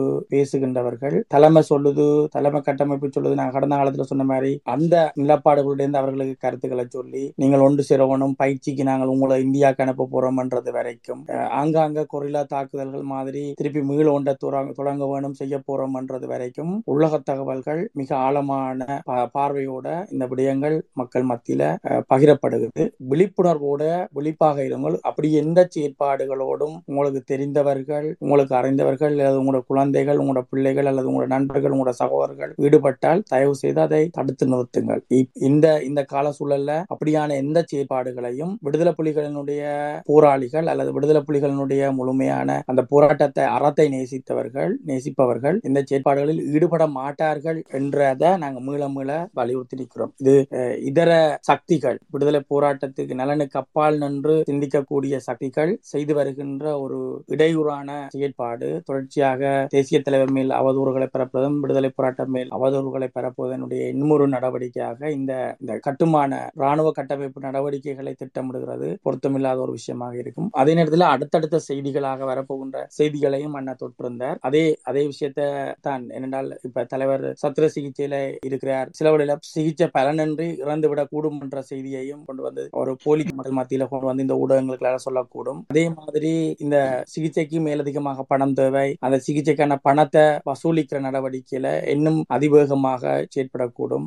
அதே மாதிரி தங்கச்சி துவாரகா குழந்தையோடு நாளாந்த தன்னுடைய வாழ்க்கைக்கு தொடர்ச்சியாக போராடி கொண்டிருக்கிறார் என்ற செய்தியோடு அதற்கான பண சேகரிப்புகளும் அதற்கான செயற்பாடுகளை திட்டமிடுகின்ற மாதிரியான செயற்பாடுகளோடு செயற்பாடுகளை முன்வைக்கிற செயற்பாடுகளும் இந்த ஊடகங்களுக்கூடாக எதிர்காலத்துல வெளியில வரக்கூடும். ஓரிரு நாட்களுக்குள்ள அந்த செய்திகளும் அதிகமாக பரப்பப்பட்டு அதிகமான செய்திகள் உலாவுவதற்கான வாய்ப்புகள் அதிகமாக இருக்கும். இந்த போலி செய்திகளையும் இந்த உளவு நிறுவனங்களால் உருவாக்கப்படுகின்ற அல்லது தேச விடுதலைக்கு அப்பால் நின்று சிந்திக்கக்கூடிய மக்களினுடைய இந்த செயற்பாடுகளையும் நீங்கள் விழிப்போடு கையாளுவீர்கள் என்ற நம்பிக்கையோடு நாங்கள் இன்றைய சந்திப்பை நிறைவு கொண்டு வரலாம் என்று நினைக்கின்றேன். இறுதி கருத்தாக எதுவும் இருந்தால் புலவரன் அவங்களுடைய கருத்தை ரத்னா நான் ஒரு ஆடியோ ஒன்று உங்களுக்கு அனுப்பினான். அப்ப அதை நிலவன் நாங்கள் ஒரு அந்த உங்களுக்கு அனுப்பின அந்த ஆடியோ தாயத்திலிருந்து வந்த அந்த ஆடியோல ஒரு 2 minutes போடுங்க. அங்கால மிச்சம் கணக்க நேரம் போட்டால் அதுல மற்ற வேற வேற தகவல்களும் இருக்கிறபடியால இந்த 2 நிமிஷத்தோட நிப்பாட்டக்கூடிய மாதிரி அந்த துவாரகாவுக்கு குழந்தை இருக்குது, அந்த குழந்தையோட வாழ்வாதாரத்துக்கு கஷ்டப்பட போறோம் அந்த விஷயங்கள் வர்றதோட நிப்பாட்டுங்க. அதற்கப்போ ஒளிபரப்பு செய்யலும் அவருக்கு இதுல விட நான் அதை போற நீங்க கதையும் நான் இடையில வாரேன் சொல் போற மாதிரி ஏற்பாடு செய்துட்டு வரேன். நான் கையா காட்டைக்கெல்லாம் நிப்பாட்டுங்க. ஆமா சரியா நிலவன் அதை எங்களை ஒழுங்குபட்டு படுத்து வரைக்கும் நான் ஒரு கருத்தை வைக்கிறேன். நாங்க வந்து ஈழ விடுதலை போராட்ட காலத்துல இதுல தொடர்ந்து சமூக வலைத்தளங்கள்ல பயணித்து கொண்டிருக்கும் போது நிலவன் புலவர் மாதிரியான ஆக்கள் எங்களை தொடர்பு கொண்டு இந்த தளத்தை போட சொல்லி கேட்டதால நாங்க இந்த தளத்தை நாங்க தொடர்ந்து ஒழுங்கமைச்சு கொடுத்து கொண்டு வரோம். அதே போல இந்த இவர்கள் பேசும் தலைப்புக்கு மாற்று கருத்து இருந்தால் நீங்களும் எங்களை தொடர்பு கொண்டு தளங்களை அமைத்துக் கொள்ளலாம், நாங்க அமைத்து தருவோம். நாங்க எல்லாருமே இதுல இருக்கிறது எல்லாருமே என்னத்துக்காக இருக்கிறோம்டா இன விடுதலை ஒன்ற நோக்கத்தோடு தான் நாங்க வந்து இதுல கலந்து கொண்டிருக்கிறோம். இதுல வந்து நாங்க ஆர் பக்கமும் பக்க சார்பாகவும் நாங்கள் இதுல வந்து இயங்கியல. அதனால நீங்க வந்து தனிப்பட்ட இதுல கலந்து கொண்டார்கள் பேசுறவர்கள் அவர்களுக்கு வந்து எச்சரிக்கை விடுவதும் பார்க்க எங்களோட தொடர்பு கொண்டு நீங்களும் உங்களோட மாற்று கருத்தை வைக்கலாம். நாங்கள் தளம் கூட தயாராகத்தான் இருக்கணும் என்றதை கூறிக்கொள்கிறோம். நன்றி. புலவர் என்ன கதைங்க? ஓ இல்ல அந்த தாயத்துல இருந்து ஒரு போராளி அந்த இதை அனுப்பி இருக்கிறார். அதைத்தான் இப்ப நிலவனிட்ட அனுப்பினா அதை போட சொல்லி ஒரு 2 minutes எல்லாரும் இதுல நிக்கிறாக்களும் கேட்பினும் மற்றது இதுல வந்து ரெக்கார்ட்ல இருக்கிறபடியா இனிவர்கள் இதுல கேட்கறது கேட்கலாம் அந்த விடயத்தை. நிலவன் ரெடியா? ஓமண்ணா ஓமண்ணா ஓமண்ணா ஓ போடுங்க. எச்சரிக்கையான ஒரு பதிப்பாகவும் நீங்கள் எனக்கு எதிராக திரண்டு இருக்கக்கூடிய ஒரு நிலைமைகளை அவதானித்த ஒரு நிலைமையிலேயும் நான் உங்களுக்கு இந்த பதிவு போறேன். இது ஒரு முக்கியமான பதிவாக நீங்கள் கவனத்தில் எடுத்துக்கொள்ளும்.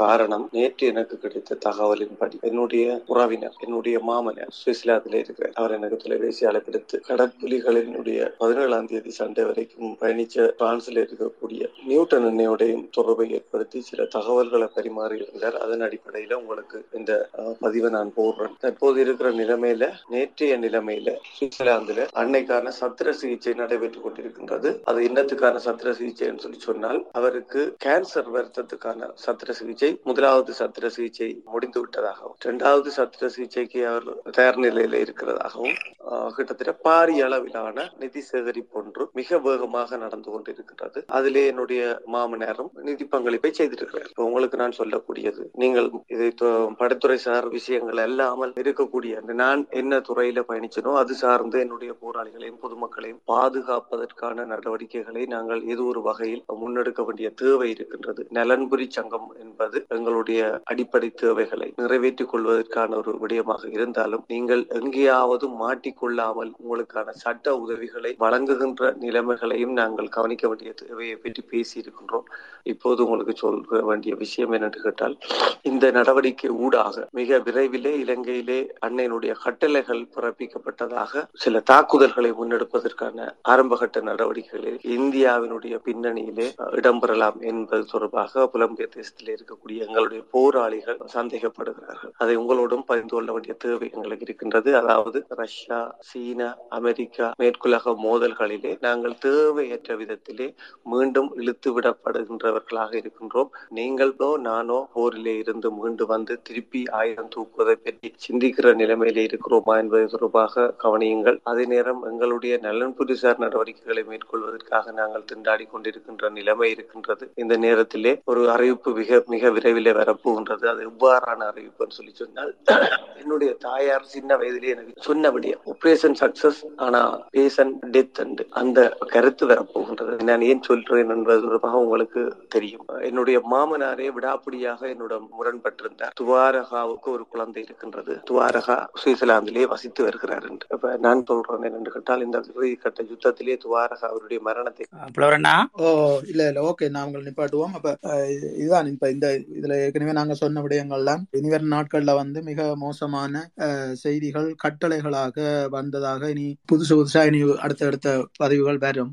இப்ப நெடுமாறனையாவும் காசி எண்ணையும் இதுக்குள்ள தெரிஞ்சோ தெரியாமலோ ஆகப்பட்டுட்டினம்.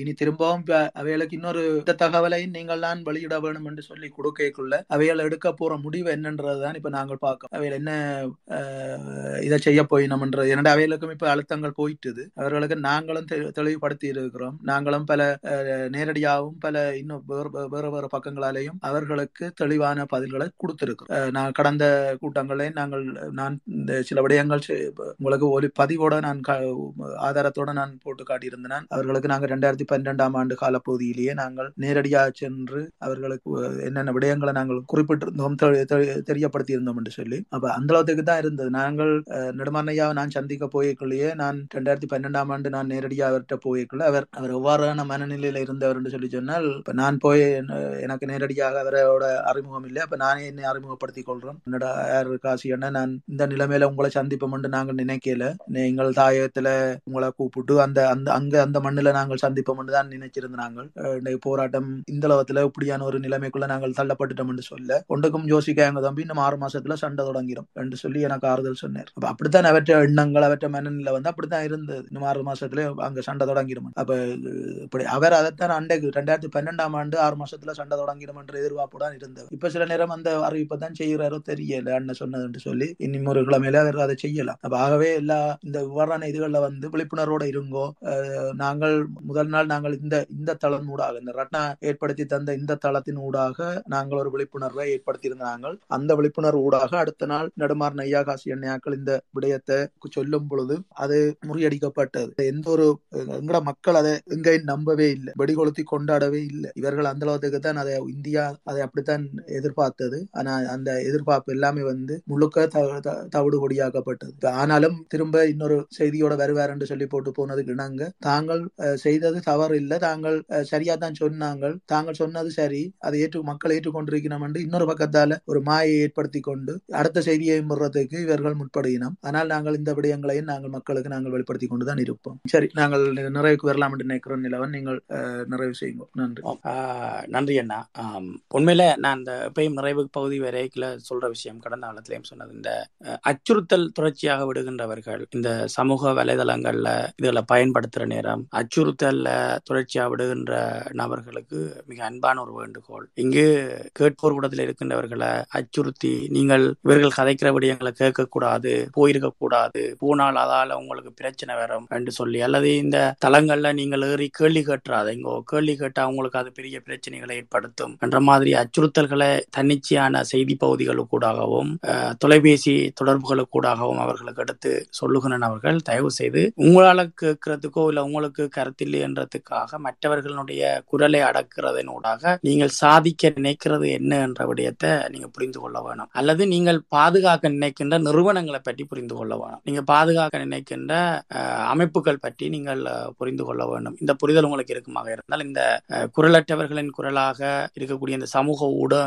ஊடக பரப்புல குரல்களை நசுக்குவது அல்லது அடக்குவது என்ற செயற்பாடு நீங்க தொடர்ச்சியாக செய்ய மாட்டீர்கள், செய்யறதுக்கு முனைய மாட்டீர்கள் என்றதும் உங்களுக்கு ஒரு விடுதலை போராட்டமும் தேசிய தலைவர் பற்றியும் அவர்கள் பற்றிய அறம்சார் நிலைப்பாடு இருந்தால் நீங்கள் இந்த விடயங்களை எப்படி கையாளுவீர்கள் என்பது பற்றி நீங்கள் புரிந்து கொள்ள வேண்டும் என்ற புரிதலுக்காக இந்த விடயத்தையும் சொல்லிக் கொள்கின்றேன். அதே நேரத்தில் நாங்கள் ஒவ்வொரு தடவைகளும் இந்த தேசிய தலைவர் கலங்கப்படுத்துகின்ற சதித்திட்ட நடவடிக்கைகளில் இந்த நிறுவனங்கள் எடுத்து வருகின்ற செயற்பாடுகள் பற்றி நாங்கள் கடந்த காலங்களில் 3 அமர்வு பேசியிருந்தோம். இந்த 4வது அமர்வில் 2 மிக முக்கியமான நிறுவனங்களுக்குள்ள இருக்கக்கூடிய உள்ளக முரண்பாடுகளும் அந்த நிறுவனங்கள் ஊடகங்கள் வாயிலாக சொல்லிக்கொள்ள முனைகின்ற செய்திகளும் பற்றி ஆழமாக நாங்கள் கதைத்திருந்தோம், பார்த்திருந்தோம். இதை போய் புதிதாக வந்தவர்கள், புதிதாக இணைகின்றவர்கள், இந்த செய்திகளை செவிமடுக்க விரும்புகின்றவர்கள் போய் மீள இந்த ஒளிப்பலை கேட்பதனூடாக நீங்கள் தெரிந்து கொள்ள முடியும். அதே நேரத்தில் அடுத்த நகர்வாக என்னென்ன எல்லாம் நடக்கக்கூடும் என்கின்ற எதிர்வு கூறல் பற்றி நாங்கள் கதைத்திருந்தோம். எதிர்காலங்களில் இந்த விடயங்கள் நடக்கக்கூடும் என்று, ஏனென்றால் நாங்கள் ஏற்கனவே சொன்னது மாதிரி மீள பார்த்தோமாக இருந்தால் முதலாவது அலகு ஒன்றில் நாங்கள் இப்படியான சந்திப்புகள் நடக்கப் போகின்றது, இந்த விடயங்களை வெளியில் சொல்ல போகின்றார்கள், சொல்றதுக்கு முனைகின்றார்கள் என்ற விடயத்தை பேசியிருந்தோம். 2வது அலகில் நாங்கள் இவர்கள் இப்படி ஒரு செய்தியை கொண்டு வந்து சொல்ல போகின்றார்கள், அணையிலிருந்து வரக்கூடிய ஆடியோ புகைப்பட அல்லது வீடியோ செய்திகள் வரக்கூடும், அதை சொல்ல போகின்றார்கள் என்றும் அதை அவர்கள் வெளிப்படுத்தியிருந்தார்கள். அவர்கள் எந்த செய்தி செய்தியை கொண்டு சொல்ல போகின்றார்கள் என்பதையும் நாங்கள் முன்கூட்டியே வெளிப்படுத்தி இருந்தோம்.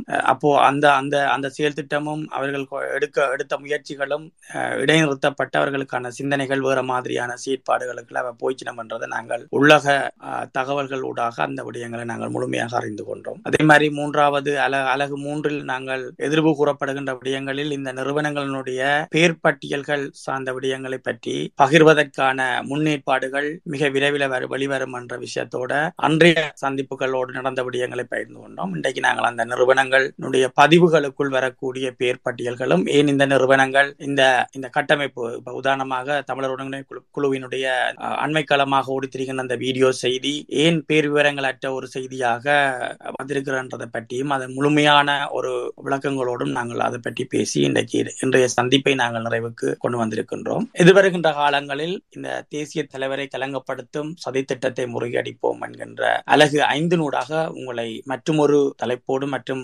காலம்சார் சூழலுக்கான செய்திகளோடு மீள இணைந்து கொள்வோம் என்று கூறிக்கொண்டு இன்றைய சந்திப்பை நிறைவு கொண்டு வருகின்றோம். இன்றைய சந்திப்பில் இணைந்து கொண்டிருந்த அனைத்து உறவுகளுக்கும், இதை மீள மீள ஒளிநாடாவினுடைய செய்திகளை மீள கேட்கின்ற உறவுகளுக்கும் நன்றிகளை கூறிக்கொள்கின்றோம். இரத்தினா, நீங்கள் நிறைவு செய்து வைங்க. நன்றி. நன்றி. கலந்து கொண்ட உறவுகள் அனைவருக்கும் நன்றி. இன்னொரு சந்தர்ப்பத்தை சந்திப்பு வரை விடைபெற்றுக் கொள்கின்றோம். நன்றி, வணக்கம். தமிழரின் தாகம் தமிழில தாயம், தமிழில தாயம், தமிழரின் தாகம் தமிழில தாயம்.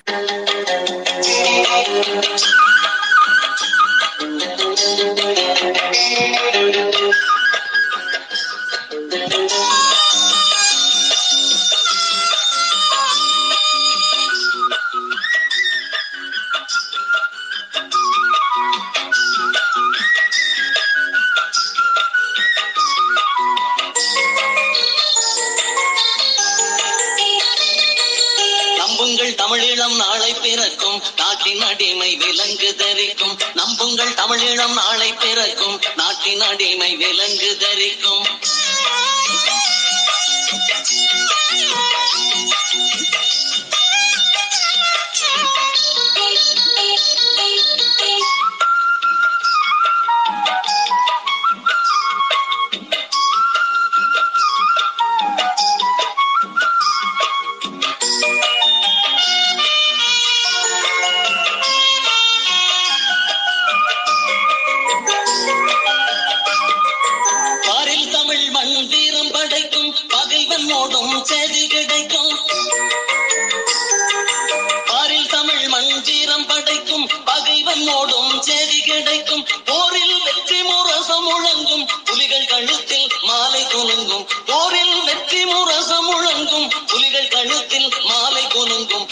தமிழீழம் நாளை பிறக்கும், நாட்டின் அடிமை விலங்கு தரிக்கும். நம்புங்கள் தமிழீழம் நாளை பிறக்கும், நாட்டின் அடிமை விலங்கு தரிக்கும்.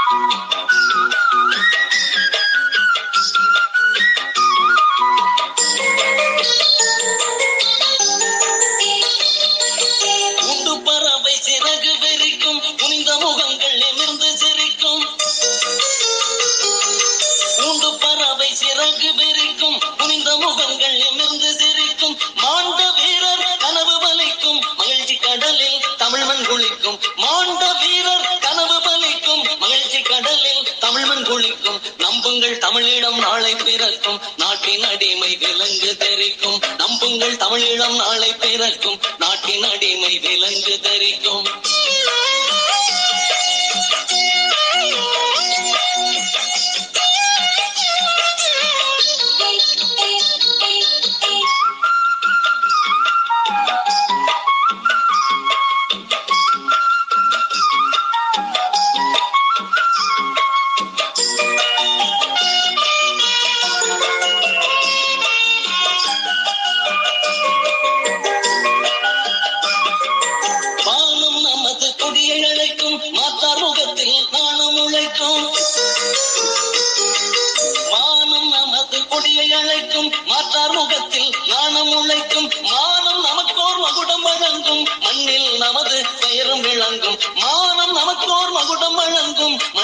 நமது காது பெயரும் விளங்கும். நம்புங்கள் தமிழீழம் நாளை பிறக்கும், நாட்டின் அடிமை விலங்கு தெரிக்கும். நம்புங்கள் தமிழீழம் நாளை பிறக்கும், நாட்டின் அடிமை விலங்கு தெரிக்கும்.